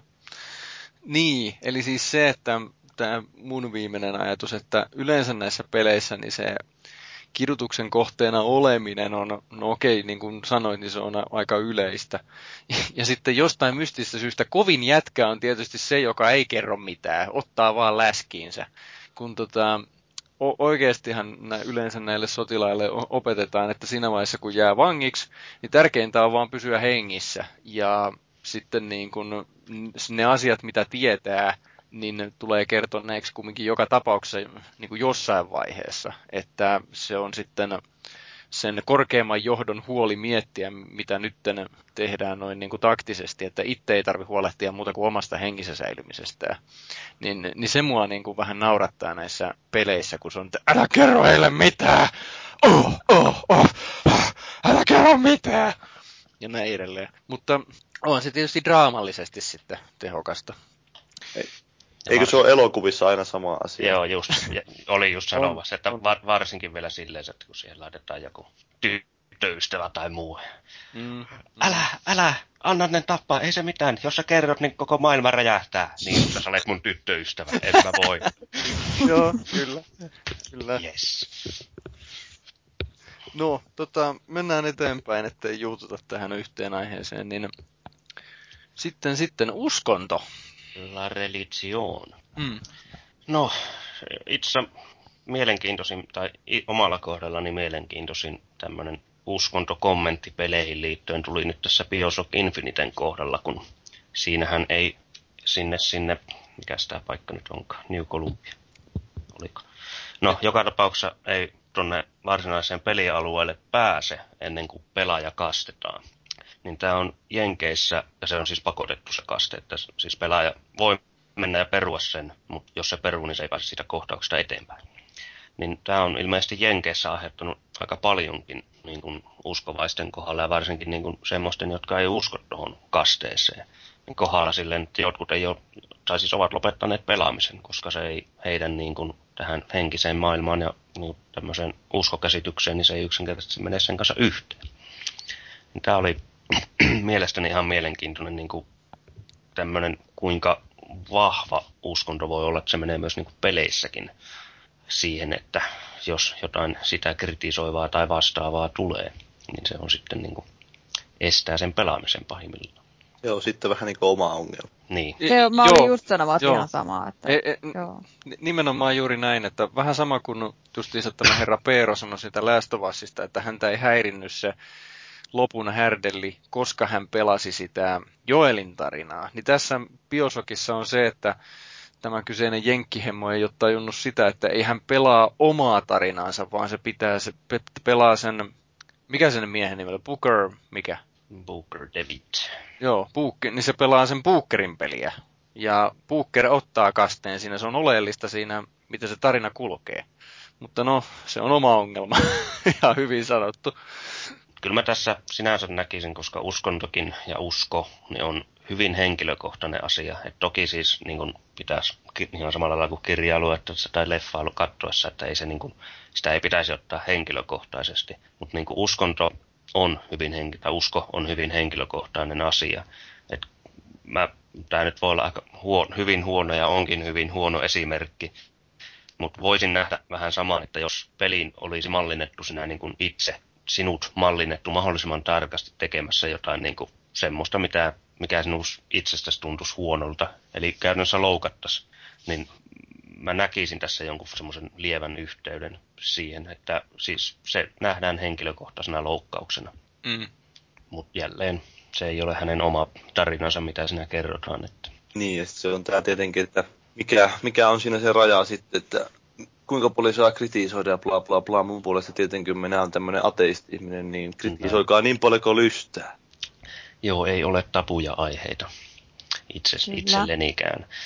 Mutta jos yleisesti lähdetään uskontoon, niin hyvin, hyvin harvassa pelissähän uskontoa käsitellään niin kuin normaalina uskontona, että kyllä se aina on niin kuin joko jotain ääriuskontoja, niin kuin esim. Bioshock Infinitessä, ja, tai sitten tämmöisiä niin sokean uskon kritiikkiä, jossa palvotaan sitten, esim. Falloutessa on tämä Children of the Atom, jotka palvovat ydinpommia, ja sitten jossain määrin jopa Brotherhood of the Steel, joka on niin tämmöinen tekno, teknologiauskovainen, eli heille kuuluu kaikki teknologia, koska he tietää, mitä sillä pitää tehdä, ja ei niin saa antaa sitä väärin käsiin. Et se on aina ollut tämmöistä ääripäätä. Et en mä en nyt ainakaan äkkiseltä muista yhtä peliä, jossa olisi vaan niin uskovainen ihminen, ihan niin kuin siis tämmöinen normaali uskovainen ihminen. Ääriuskovaiset on yleensä niin huurupaita, että se on silleen aika tota, herkullinen aihe, ja plus saa kaikkea hyvää hämminkin aikaiseksi, niin mä dikkaan itse siitä sen takia niin kuin aiheena. Joo, ei, joo ta- kyllä mullakin niin kuin esim. Falloutin toi Children of the Atomit, niin mä en, niitä ei vissi ollut edes kolmosessa ja niin Vegasissa muissa nähneet, niin saattoi olla, mutta ykkössä ja kakkossa olivat, niin ne kyllä niin kuin siksi, siksi mulla on tuossa niinku ekan, että ne kiehto mua jos silloin pien, pienenä penskana, kun mä en välttämättä tajunnutkaan niistä hirveästi. Mutta jotenkin just se niinku, tommonen ääriuskonto ja sokea usko, niin siinä on vain jotain hienoa semmoista käsiteltävää. Oliko Paavilla jotakin? Joo, ei mä vain mietin siinä, että kyllähän se näin on, että en enää muista yhtään mitä mietin. kyllähän se näin on. Mutta sitten ehkä vielä yleisempi tapa käyttää uskontoja, niin on vaan ihan ottaa se uskonnon mytologia sieltä taustalta ja käyttää sitä pelin niin kuin ympäristöissä sun muissa, että juurikin jo kertaalleen mainittu Dantes Inferno, joka on siis tämän Dante Alighierin jumalaisesta näytelmästä, jossa mennään helvetin. Ja sitten Darksiders, jossa on sitten tämä maailman loppu otettu ja enkelit ja demonit taistelee, tai vaikka Diablo, jossa on kanssa tämmöinen hyvä paha taivaan ja helvetin välinen taistelukenttä. Et jos verrataan niin kuin esim. God of Warseisiin, God of Wars Wareihin, jossa käytetään sitten Kreikan mytologiaa, että varsinaisesti siitä ei oikein voi loukata, vaan siitä vaan ammennetaan jotain kuvastoa ja juonta. Siinä on lähinnä tämä, no ehkä, no Darksidersista ja Dante's Infernosta, niin justiinsa se, että se, on, se innottuu siitä, se ei niinku yritäkään olla sillä kirjaimellinen siitä, niin se ei niinku varmaan loukkaa sen takia. Ja Warissa, niin varmaan nyt hyvin harva nykyään enää uskoo Zeukseen ynnä muihin, niin se ei niinku sen takia sitten loukkaa, vaikka, sitä, vaikka siinä päästetään Zeus hengiltä. Niin tota, no mulla tuli tämmöinen mieleen, että joskus sitä uskontoa käytetään ihan tämmöisenä kevyiden läppien välineenä, mikä nyt on ihan jees mun mielestä, niin, niin mulla tuli mieleen Left 4 Dead 2, tai lähinnä sen traileri. Niin siinähän sanotaan jotain, että Mama asked, are you a praying man? I said yes, and she said, you better try harder, cause it ain't working. ja sitten lähtee tuleen, tuleen noita pahiksia. Zombeja. Zombeja. Zombeja, niin. Hmm. Tai nämäkin on semmoiset, että ei ne varsinaisesti mitenkään sillä olla käsittele erityisesti uskontoa, vaan se on just... Ei, se, on, se, no, se on joku osainen peliä siellä. Joo. Se, mutta siis tähän, Applellahan oli tosiaan näissä ehdoissa, että kun sinne laittelee sovellusta niiden App Storeen, niin sieltä sitten sanottiin, että eihän, ei, he, heidän puolesta ei pitäisi olla mitään uskonnollista tai mitenkään muutenkaan tietyllä tavalla kanna, kantaa ottavaa tai loukkaavaa sisältöä. Että jos haluaa ottaa kantaa jostain aiheesta, niin tekee sitten jotain muuta, vaikka kirjan kirjoittaa, että Apple App Store ei ole sitä varten tehty. Sinänsä tuo on mielenkiintoista, että asetetaan tuommoisia Var- rajojakin niin ihan niin julkaisujärjestelmän puolesta. Mutta kyllähän toikin tosi elämää, jos katselee, kun lähdetään uskontokeskusteluun, niin en ole vielä tannut yhtään semmoista tunteetonta uskontokeskustelua käy, käydä kenenkään kanssa. Että se on se aina, uskonto ja politiikka. Joo, että kyllä se niin kuin hyvin äkkiä lähtee liekkeihin ja sen takia mä veikkaan, että peleissäkin niin sitä hyvin vähän nähdä, ollaan se nähty. Olisi mielenkiintoista nähdä ehkä jotain tuommoista. Toisaalta se on niin vaikeaa keksiä mitään järkevää puolesta puhujaa, niin se olisi niin. uskonnollinen. Mm. Troll, troll. Ei. No hei, mennäänkö hei. sitten tähän Jenkkien pahimpaan tapuun, joka on niin kuin ihan ehdoton kauhistus. Ei, ei, no, no, no. Eli siis tämä on tämä Irakin sota. Joo. Niin. Eli tämä on nyt sitä, kun tuhat... No joo. Oh, eli seksi kautta alastomuus. Hyvä, että sä teet tuommoisen miehisen äänähdyksen just. ah, seksi. Piti, vai, piti ah, asentoa vähän, että pystyy puhumaan kunnolla pelkät Ei sanat kaikki saa. veri ole siellä jossain muualla, Kyllä. joo, ymmärrän. Mutta tota, Kerrottu. Tota, niin, no, seksi on, tai no ei ehkä seksiä nyt on loppupeleissä peleissä, no on nyt nähty. Joo, eli seksi ja alastomuus väkivallan ohella ollut tämmöinen pyhä pelien kolminaisuus, mistä tykätään aina keskustella, ja varsinkin Jenkeissä tulee hyvin paljon settiä, jos sillä sattuu joku tisuliini näkymään. Jes, sai muuten liinisanan tähän. Vai sama sukupuoli, niin voi ei. Kyllä, kyllä. Että niin kuin viimeisimpänä, mitä, no itse ihan ihan viimeisimpänä on nyt tämä Beyondi Beyond Two Ai Souls. niin joo, siinä oli, mä näin se alaston kuva. Huh. Joo, joo, kun tämä Ellen Page on mallinnettu alastomana ja nyt joku haksoroi ne koodit tonne interwebsiin ja ne on uutisoitu tässä pitkin viikkoa aika monta kertaakin sama asia. Ei konsolifinissä kyllä jostain Ah, syystä. Siellä ei ole Ja jostain sitten syystä. vaan... Sitten Ja fäpi, sit- fäpitään. Ja sitten tota, siihen tuli nytten uusi käänne, kun toi toi öö, julkaisija, kun se nyt yrittää saada niitä kuvia pois interwebsistä säädyttöminä. Ja et, no itse ei siinä varmaan mitään syytä ollut edes minusta mainittu, mutta yrittää nyt siis taistella sitä, että ne kuvat saataisiin sieltä netistä pois. Sanovat vain. Niin. Mutta sitten muun muassa esim. Tomb Raider, kun alkanaan oli tulossa, niin siellähän oli tämä ensimmäisiä trailereita, jossa Niin oli, siis tää uusi Tomb Raider. u, joo, uusi Tomb Raider nimenomaan. Että ensimmäisiä trailereita, missä Lara Crofti tai, tai siinä tulee semmoinen vähän hämyinen, hämyinen mies Lara Croftin luokse ja ahista, ahistelee sitä ja sitten siinä syntyy tulitaisteluja. Tämmöistä sitten tuo pelin tuottaja meni maailmassa sanoa, että siinä niin kuin niin siitähän tuli niin kuin aika hemmetimoinen mediamyrsky tuolla Ja miten se sanoo vielä se sillä, että you wanna protect her. Niin, niin, että siis se, siinä ei ollut mitään, mutta se oikeastaan tuli ainoastaan, aina ainoastaan sitä raiskauskommentista. Se koko, ettei niinku irrotettiin se koko kontekstista se ja niinku ihan jotain järjetöntä. Ja tämä mielestäni leima myös hyvin paljon peliä heille, että tämä ei niinku alastomuutta ja se, se niin ei pystytä käsittelemään peleissä kunnolla ennen kuin ennen kuin saadaan vähän aikuisemmaksi tätä pelaajakuntaa, se oikeasti nähdään myös niin kuin tämmöisenä luonnollisena asiana, eikä jonain ihmeellisenä asiana, että wow, sillä on pikselitissi. Jei. Onko siinä sitä, että, että siinä niin kuin sen mielikuvan mukaan keskivertopelaaja on edelleenkin joku 15-vuotias poika, joka fäpittää koneen ääressä? No ei siellä kyllä taida enää olla keski, keski-ikä, että kyllä minusta aika paljon suurempi nykyisellä. On, on, Niin, mutta siis se mielikuva, Niin, mi- anteeksi. mikä niinku tuntuu olevan. Mä tiedän, No. että se ei ole oikeasti niin, mutta... Joo, joo, sorry, mä jäin toi yksi sana välistä, oleellinen sana.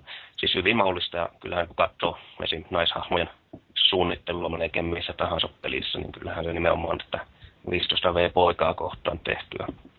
Tota, tämmönen tuli mieleen, että, että kun että jos joku hahmo on valittavissa tai hakkeroitavissa ala, alastomaksi, niin sitten sen yleensä tuntuu jengi tekevän ja sitten fapitaan niin maan, niin maan vitusti. Mutta tota, se, että siis varmaan se, että niinku, jos sen pystyy tekemään, niin sen tekee ihan uteliaisuudesta ja mielenkiintoista. Niinku, että let's face it, kyllä, kyllä miehet tykkää katsella alastomia naisia ja piste. An- Ja- Anteeksi, nyt, nyt, nyt on pakko, koska kuulosti nyt siltä, että senkö tekee mielellään nimenomaan sen, että sä haksoroit ja menet fapittamaan jotain pelihahmoa, koska toi nyt kuulosti hyvin pahasti si- Siis tota, en, en mä nyt fapita pikseleiden kanssa, mutta niinku, jos, jo- jos mä niinku jollakin pienellä vaivalla tai jopa ei edes vaivalla, niin saan tota jotakin, jotakin tämmöistä erikoista tyyliä. Nyt se, että mä olen pelannut Saints Row 3 ja itse asiassa kakkosenkin, niin kuin olen ennenkin sanonut, niin alusta loppuun alastomalla naisella ihan vain siksi, koska sen pystyi tekemään hyvin helposti. Musta se oli hauskaa. Siis nehän oli just semmoiset pikselit pyörimässä siinä, mutta siis mun mielestä se oli hauskaa. niin kauan kun meillä on näitä sinunlaisia pelaajia, niin meidän on aika turha yrittääkään saada sitten, no ei, Saints on aika eri juttu, mutta ylipäätänsä siis tämä, että niin paljon kauan kun se mentaliteetti on se, että jei, mä pystyn pelaamaan alastomalla naisella, vittu tää on mukavaa, niin Mutta toisaalta onko se johtuuko se osittain myös siitä, että miten yhteiskunta yleensäkin suhtautuu al- alastomuuteen. Että jos se alastomuus olisi luonnollinen asia, niin olisiko se sitten, sitten tuommoistakaan no olemassa. siis että, sillä juurikin, Kuulkaa hei, on tehdään jenkki- seuraava Konsolifini live-podcasti, tehdään se naturistein. Alasti. Niin just, Yes, hyvä. Tai siis tota, te- tehdään alasti ja seisaltaan. no joo. Okei, tota, no, no niin. Tämä on juuri taas esimerkki siitä, että miksi asiaa ei voi käsitellä peleissä niin kuin kypsästi ja hienosti, kun mekin, mäkin vedin heti läskiksi tässä tämä homma. Niin. Hienoa.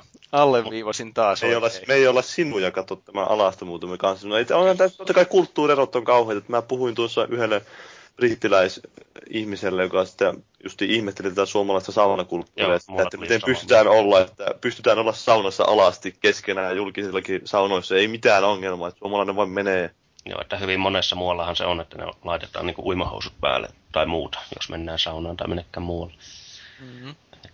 Et se on siis, ja tosiaan Jenkkilässä toi, esimerkiksi jälleen palataan Beyondiin, niin Euroopassa sensuroitiin väkivaltakohtauksia, Jenkkilässä sensuroitiin jotain alaston kohtauksia. Niin kuin Peleissä tapetaan keskimäärin tuhat ihmistä. Mutta... Niin, niin, mutta auta arvia se nänni näkyy siellä, niin jumalauta. Jumalauta se nänni. Tai jos jollain tällä, mikä se olikaan tää, tää Mass Effectissä, se oli tää se Idi, niin, Edi, niin jos sillä näkyy Camel Toe, niin Ai, ai, ai, vielä pahempaa. Se on vähän erikoista, jos jollain robotilla näkyy camel toe muuten. no niin, mutta se oli suunniteltu, eikö, en minä tiedä. Se oli mallinnettu se muinaisen seksirobotin perus. Ei väsy Ja- koskaan. Et Just in case. Kyllä. Mutta siis, jos niinku tämmöisiä omasta mielestäni ainakin hyviä, ja oikeastaan tulee täältä Euroopasta nimenomaan, niin tämmöisiä niinku luonnollisia alastomuus- ja seksin käsittelyjuttuja, niin on juurikin Quantic, Quantic Dreamin, eli David Cagein Heavy Rainissa vaikkapa. Niin, Et koska siinä siinä, ollaan su- suihkussa. Se kuuluu asiaan siihen. Kyllä. Et siis, et, ja sekin kohtaus, okei, onko niin kuin loppupeleissä arvoa sille pelille, mutta toisaalta kun ajattelee sitä koko kohtausta, että siinä tullaan sitten suihkussa pois ja ne on tull, mur, murtovarkaat on tullut sinne sisään, että siinä niin kuin, se käytännössä vaan tehostaa sitä raiskausefektiä, mikä siinä syntyy, koska siinähän me lähdetään sitten karkuun ihan paniikissa ja sitten huomataankin, että se oli vain unta. Niin, ja sitten totta kai on tehdään siinä paljon muutakin tuommoista asiaa, jota voisi kyseenalaistaa, että onko sillä mitään arvoa, että Niin, niin, hampaita ja Kyllä, niin, no nimenomaan näin, että mutta se näytetään silleen, alasto, alastomuus näytetään siinä luonnollisesti, ja minusta siinä on Heavy Rainissa on mielestäni ehkä yksi parhaimpia niin näitä seksikohtauksiakin, että sekin on jotenkin semmoinen niin kuin, oliko parempi kuin Fahrenheitissa?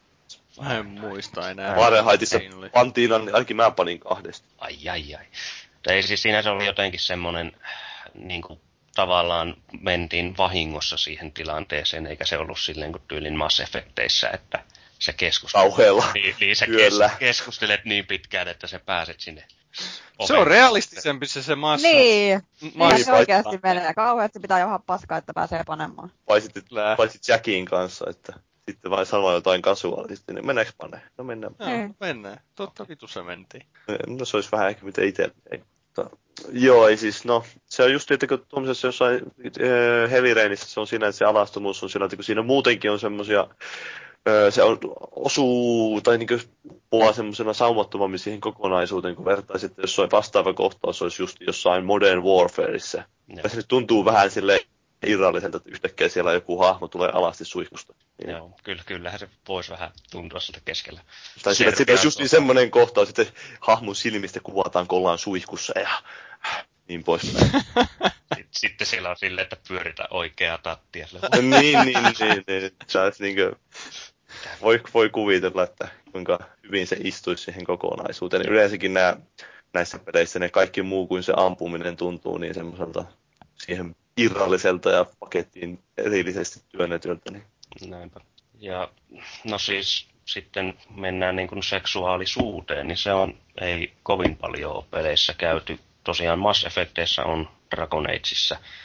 Pureossa oli kanssa niin kuin homoseksuaalisuuteen viittausta, mutta se ja s- Mitä? oli, joo. Mutta siis sekin on... Ei kai ne avaruusoliot. no miksi sä luulet, että ne propetaan aina anaaliin?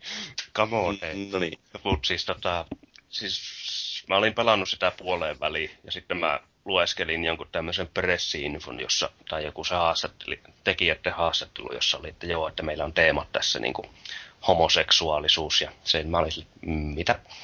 Sitten, sitten mä rupesin niin lueskelin sitä pidempään, että joo, että siinä on se yksi hahmo on homoseksuaalinen. Se on meidän teema. Niin mä olin vähän niin kuin sille, että mitä hemmettiä. Ja kyllä mä sitten niin kuin lueskelin sen hahmon kommentteja sillä silmällä sen jälkeen, mutta olihan se nyt vähän niin kuin väkisin väännetty setti siinä ainakin.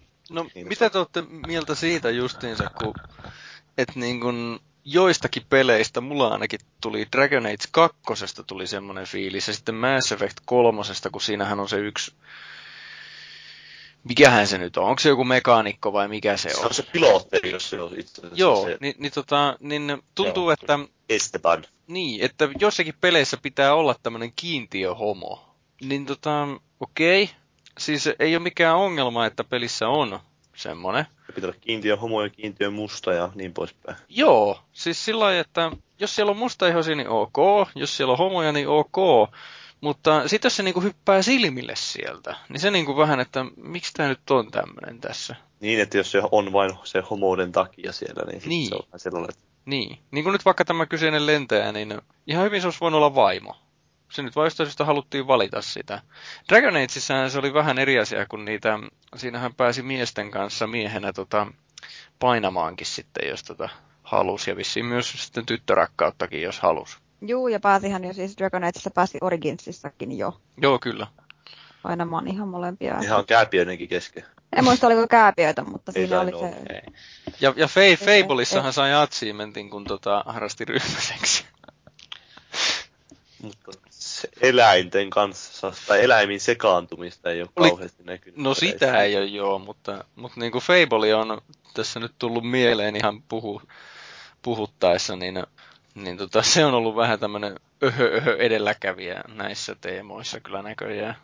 Sitten siellä on aina, että miten se myös toteutetaan siinä pelissä. Että No siis sehän on vaan, niin sehän on vaan justiin esimerkiksi tässä, oliko se Fable kolmosessa vai kakkosessa, kun sai sen Swinger achievementin, niin sehän oli vaan sillä tavalla, että käveli, käveli kadulla ja keskusteli niin kuin niiden oikeiden ihmisten kanssa niin paljon kuin halusi, ja sitten mentiin sinne oman sängyn luo ja paino nappia, niin ruutu meni mustaksi, ja sitten sit kuului jotain, "Aa", ja sitten tuli kuva taas, ja Kakkosessa ainakin oli. niin kuin jatkuu. Okei, Joo. joo. joo, no se oli kakkosessa. Vähän niin kuin-. Vähän niin kuin GTA tuossa vitosessakin, se, että jos otti se joku stripparin sieltä strippiluolasta, siinä vähän hierosta ja poispäin, ja sitten lähdettiin kämpille, niin se kamera menee sille.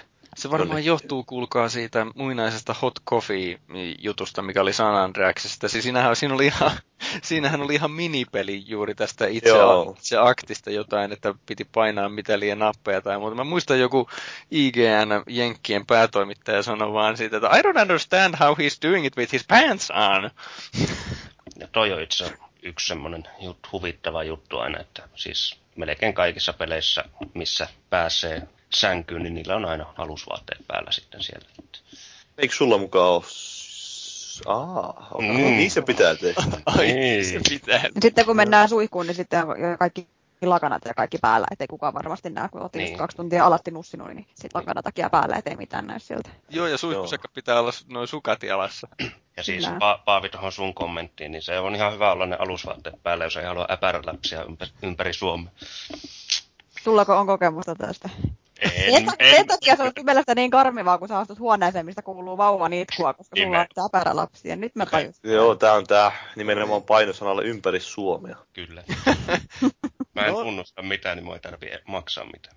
Ni, niin kuin nyt tästä meidänkin käsittelystä huomataan, niin olemme ehkä syynä siihen, minkä takia seksiä ja alastomuutta ei ehkä sillai, ihan täysin sillai, ilman kulmien ko- kohotusta käsitellä peleissä. Että kyllä se vaan herättää tunteita niin kuin joku uskonto ja politiikkakin, ehkä jopa vähän ehkä tällä primaarisemmalla tasolla, että se niin menee, että ensin on henkijäämisvietti, mitä tietysti ruokkii vaikka nämä Call of Dutyt, sitten seuraavana onkin se suvun jatkaminen.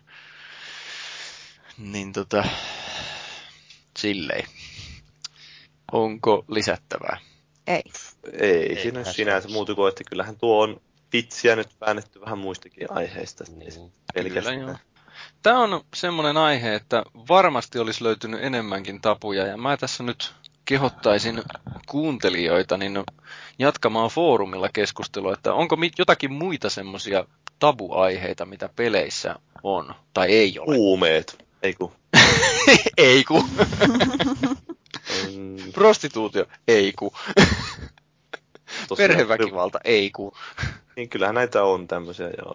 Jos mennään vähän yhdistelemään näitä erilaisia, että yhdistetään alastomuutta ja väkivaltaa ja niin poispäin. Alastomuutta ja huumeita ja niin poispäin. Uskontoa, pedofilia. Joo, Jep. mennään vaan eteenpäin. Kuunnellaan vähän Heavy Rainin, toivottavasti Heavy Rainin musiikkia tähän ja sitten mennään palautteisiin.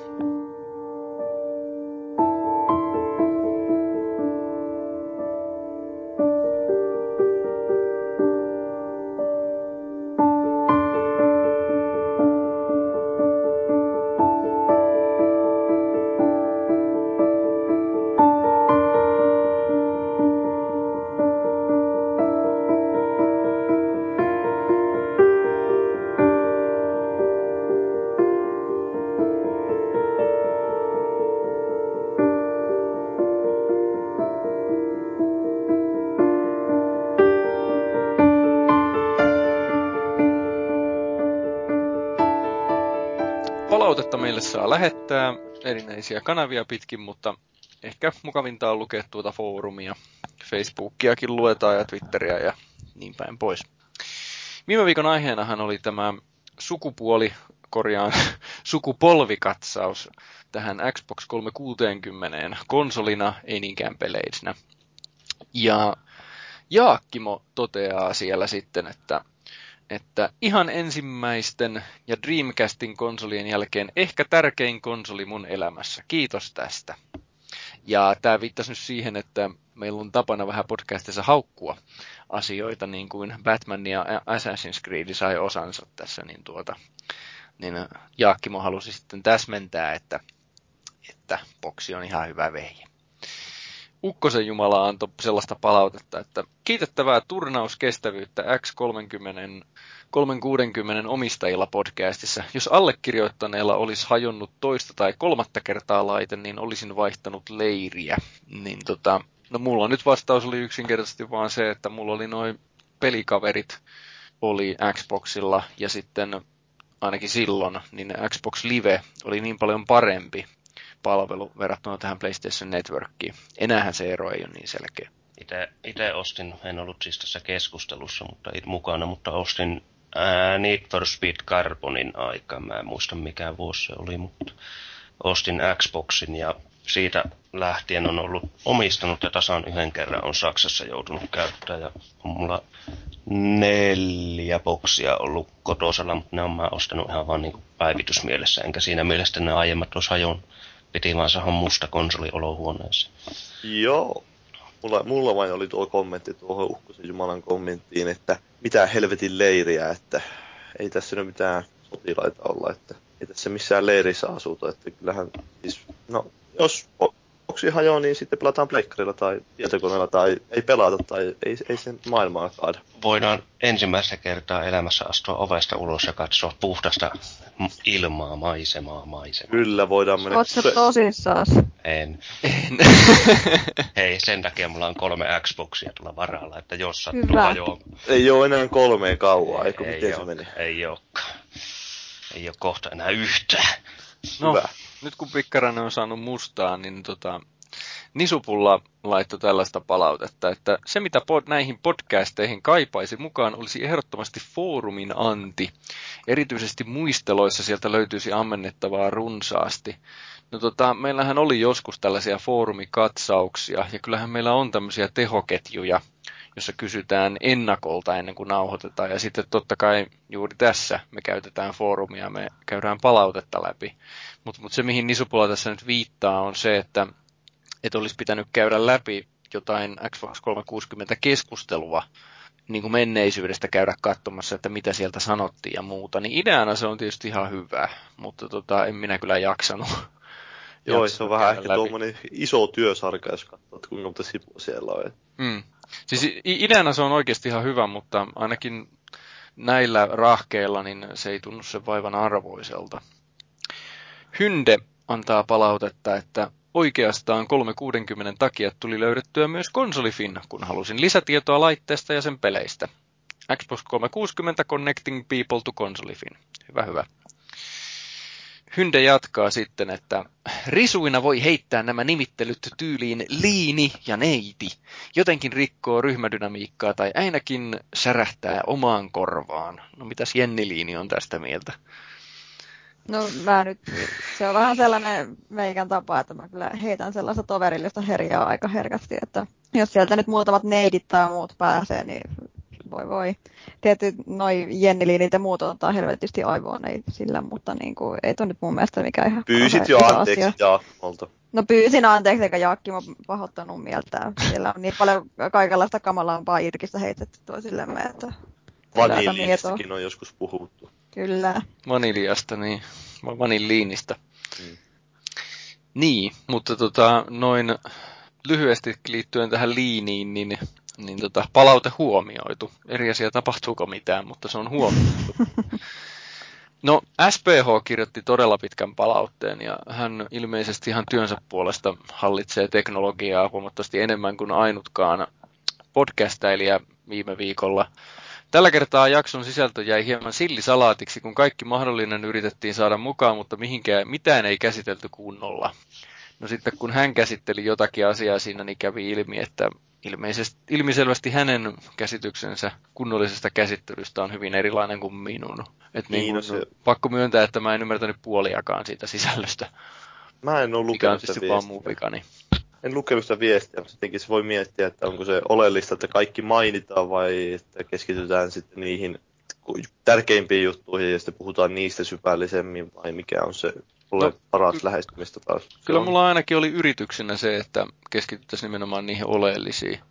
Esimerkiksi just se, että kaikki, mitä kaikkia teknologisia ongelmia siinä Masinassa on ollut, niin en mä ottanut kun muutaman. Mä, mä löysin, kaivelin netistä asiaa, niin mä löysin semmoinen, oliko siellä pari kolmekymmentä kohtaa ainakin, mutta mä valittin niistä vaan ne, mitä mä itse muistan pahimmaksi. Niin, ja tuleehan siinä jo aikarajakin vastaan, jos alkaa niin kuin kaikkia syvällisesti käymään läpi, niin eihän siinä saa parin tuntia tiivistettyä sitä enää millään mitään. Niin, Joo. Siinä pitää just miettiä sitä rajaamista. Että Joo, rajaa. kyllä. Se, se rajaaminen on hyvin, hyvin tärkeä. Mulla on tietysti muistissa se, mikä sai tulenkatkusta palautetta, se minun hostelma Zelda-jakso joskus aikoina, että se ei tainnut miellyttää ketään muuta kuin minua itseäni nimenomaan sen rajauksen takia. No, SPH jatkaa, että jäikö Xbox Live Vision kamera tuo Kinectin edeltäjä kokonaan mainitsematta? No kyllä se jäi mainitsematta, se oli ihan just sen takia, koska niin mä yritin valita sellaisia lisälaitteita, jotka, jotka olisi kiva käsitellä. Niin tota, mulla on se Live Vision kamera ja mä käytän sitä web-kamerana aina välillä, vaikka Skypessä. Mitä sä sillä web-kameralla teet? Käytän sitä älä, älä Skypen, Skypen videopuheluissa. Joo, ja siis mullakin on se vissiin edelleen jossain, mutta se oli vähän tämmönen turhaksi viritelmäksi jäi sillä boksin suhteen, että mm. no jossain uunossa pystyi käyttää sitä ja näyttää siellä persettään tai penistään, mutta sitten tuolla... Ja oma naama Tiger Woodsissa saa... Joo, ja sitten olla. oli tää peli nimeltä Totem Ball, joka oli ihan kauhea huonoimpia pelejä boksilla koskaan. Joo, eli tämä oli se syy, miksi se jäi käsittelemättä, että se ei ole kovin, kovin keskeinen nyt kumminkaan verrattuna vaikka Kinectiin. Niin, no tuli joku kaksi peliä. Niin. Sitä, No sitten SPHlta vielä, että tämä oli muuten jo kolmas peräkkäinen jakso alle kahden tunnin. Minä ainakin hyväksyn. Niin tota, No, tästä, tästä taitaa tulla vähän yli kaksi tuntia, mutta mä oon kanssa ollut tota vankka puolesta puhuja sille, että jakso saisi olla tunnin tai kahden välillä. Mieluiten puolitoista tuntia viiva kaksi tuntia. Et niin kun, silloin kun minä käsikirjoittelen näitä jaksoja, niin mä yritän pyrkiä siihen. Aina se ei onnistu ja aina en välttämättä haluakaan, mutta mä pyrin siihen. Nyt tällä kertaa kun meni yli, niin se oli pikkaraisen syy. Hakataan pikkarainen. niin, totta kai. Mutta kyllähän se on niin kuin puhujanakin on se kivampi, että on semmoinen niin kuin kompaktimpi jakso, kun että joutuu täällä viisi tuntia istumaan Skype ääressä. Niin Kyllä mä muistan, muistan tota, no se oli semmoinen jakso, mistä mä en halunnutkaan tehdä lyhyttä, eli se Call of Duty 4 muistelujakso. Niin tota, mitä meillä kesti siinä nauhoituksessa, viisi ja puoli tuntia tai jotain, niin se oli kauheeta. Mä muistan, että se oli ihan liian pitkä. Niin oli. Siis se oli oikeasti ihan liian pitkä. Vähän niin kuin se Gears of War-jaksokin silloin. Niin, niin, niin, niin, kyllä. Et kun on paljon sanottavaa ja ei oikeastaan ollut mitään erityistä pakkoa ahda, ahtaa sitä pariin tuntiin, niin sitten sieltä lähti tuleen asia. se, että jos pitäisi pelata Gears of Waria viisi tuntia, niin sekin alkaisi tehdä aika tiukkaa, mutta kun pitäisi mm. puhua sitä viisi tuntia. Niin, ja sitten vielä jonkun pitäisi kuunnella sitä viisi tuntia. Mutta joo, siis noin tiivistetysti, että yritän omalta osaltani tavoitella sitä, että olisi alle kaksi tuntia. Noin Se on ihan terve tavoite. No sitten Lesalit antoi tällaisen palautteen, että mun mielestä moppiosuus saa pysyä. Niin tota, no kyllä moppiosuus yleensä onkin että joskus vain on tehty poikkeuksia just nimenomaan siksi, ettei tule mammuttijaksoa. Ja nyt kun miettii jäljestäpäin, niin juurikin se Call of Duty 4 jakso, niin ennen kuin päästiin siihen itse asiaan, niin taisi peräti mennä jo melkein tuntiaikaa. Eli jos olisi jättänyt mopin välistä kokonaan ja tiivistänyt uutiset pieneen, niin silläkin olisi saanut hurjasti lyhyemmäksi sitä. Eli tämä on se syy, miksi moppi on joskus jäänyt pois. Ei siksi, että se nyt jätettäisiin pois. Se on myös jätetty monesti sen takia pois, että jos on joku tietty erikoisaihe, että jos mennään vierailemaan mm. Housemarkille, niin sitten ei välttämättä kannata ruveta puhumaan, että mistä peleistä nyt pelattu, vaan että puhutaan siitä oleellisesta aiheesta, josta on tultu puhumaan. Oikein. Eli poikkeustapauksissa moppi jää pois, mutta noin yleensä se kyllä on. Kiitoksia palautteista ja sitä saa laittaa jatkossakin ja haluammekin, että sitä tulee jatkossakin. Ja niin kuin mä tuossa jo pyysin, että jos kuuntelijat keksii joitakin lisää tämmöisiä tabuaiheita, mitä peleissä on tai nimenomaan ei ole, niin kertokaa. Minua kiinnostaa tämä aihe ihan, ihan ei henkilökohtaisista syistä, mutta henkilökohtaisesti kiinnostaa. No, sitten otetaan helposti unohtuvia viimeisiä sanoja, ja minä valistan teitä sanomalla, että Markus-nimi on johdettu roomalaisesta sodanjumala Marssista. Oliko se muuten, että se oli tämä se Raisin päähahmon nimi oli Markus? Rais, Ryse. Rais. Niin, joo, Ryse. se oli joku, se oli joku Markus, joo. Joku, joku Markus Antonius. Ei nyt sentä. Joku semmonen mikäli. Geneerinen Markus. Markus tulee nimenä ihan suoraan antiikista sellaisena. Mä muistan, kun mä opiskelin latinaa, niin se opettaja sanoi vaan, että, että kun kirjoittaa jonkun esimerkkilauseen, jossa lukee, että Markus tekee sitä tai tätä, niin yleensä siellä luokassa vähintään yksi Markus on. Okei. Okay. Sitten Jepu kertoo meille jotain syvällistä ja humaania ja mieleenpainuvaa, jolla me jaksetaan taas koko viikko sitten odottaessa seuraavaa jaksoa. Ollaanko me kiitoksissa jo? Joo. No niin, hyvä, koska mä itse mulla on siis ollut ihan hirveä ongelma heti sen jälkeen, kun mä tulin himaan. Mulla on tosi vaikeita tietoteknisiä ongelmia täällä ja yhteydet kusee. Niin mä oon vähän pätkinyt tässä. Mutta Mä halusin itse asiassa jo ottaa tuonne palautteisiin ennen kuin mulla taas tämä yhteys pätkäisi. Niin mä sain, mulla on ollut tosi eriskummallinen päivä. Mä oon saanut kahdelta eri henkilöltä kiittävää palautetta minun podcasteista ja se oli vähän eriskummallista. Siis joo, ihan mukavia palautteita kyllä, ei, niin kuin, ei siitä mitään, mutta rupesin miettimään vaan sitä, miten ehkä äh, naisena oleminen on pilannut minut tai äh, videopelaaminen naisena on pilannut minut, koska mä taisin, että heti kun mä saan kiittävää palautetta, mä otan sen A jonain pervoiluna, B vituiluna, niin mä mietin, että siinä on ehkä jotain työstävää tässä asiassa.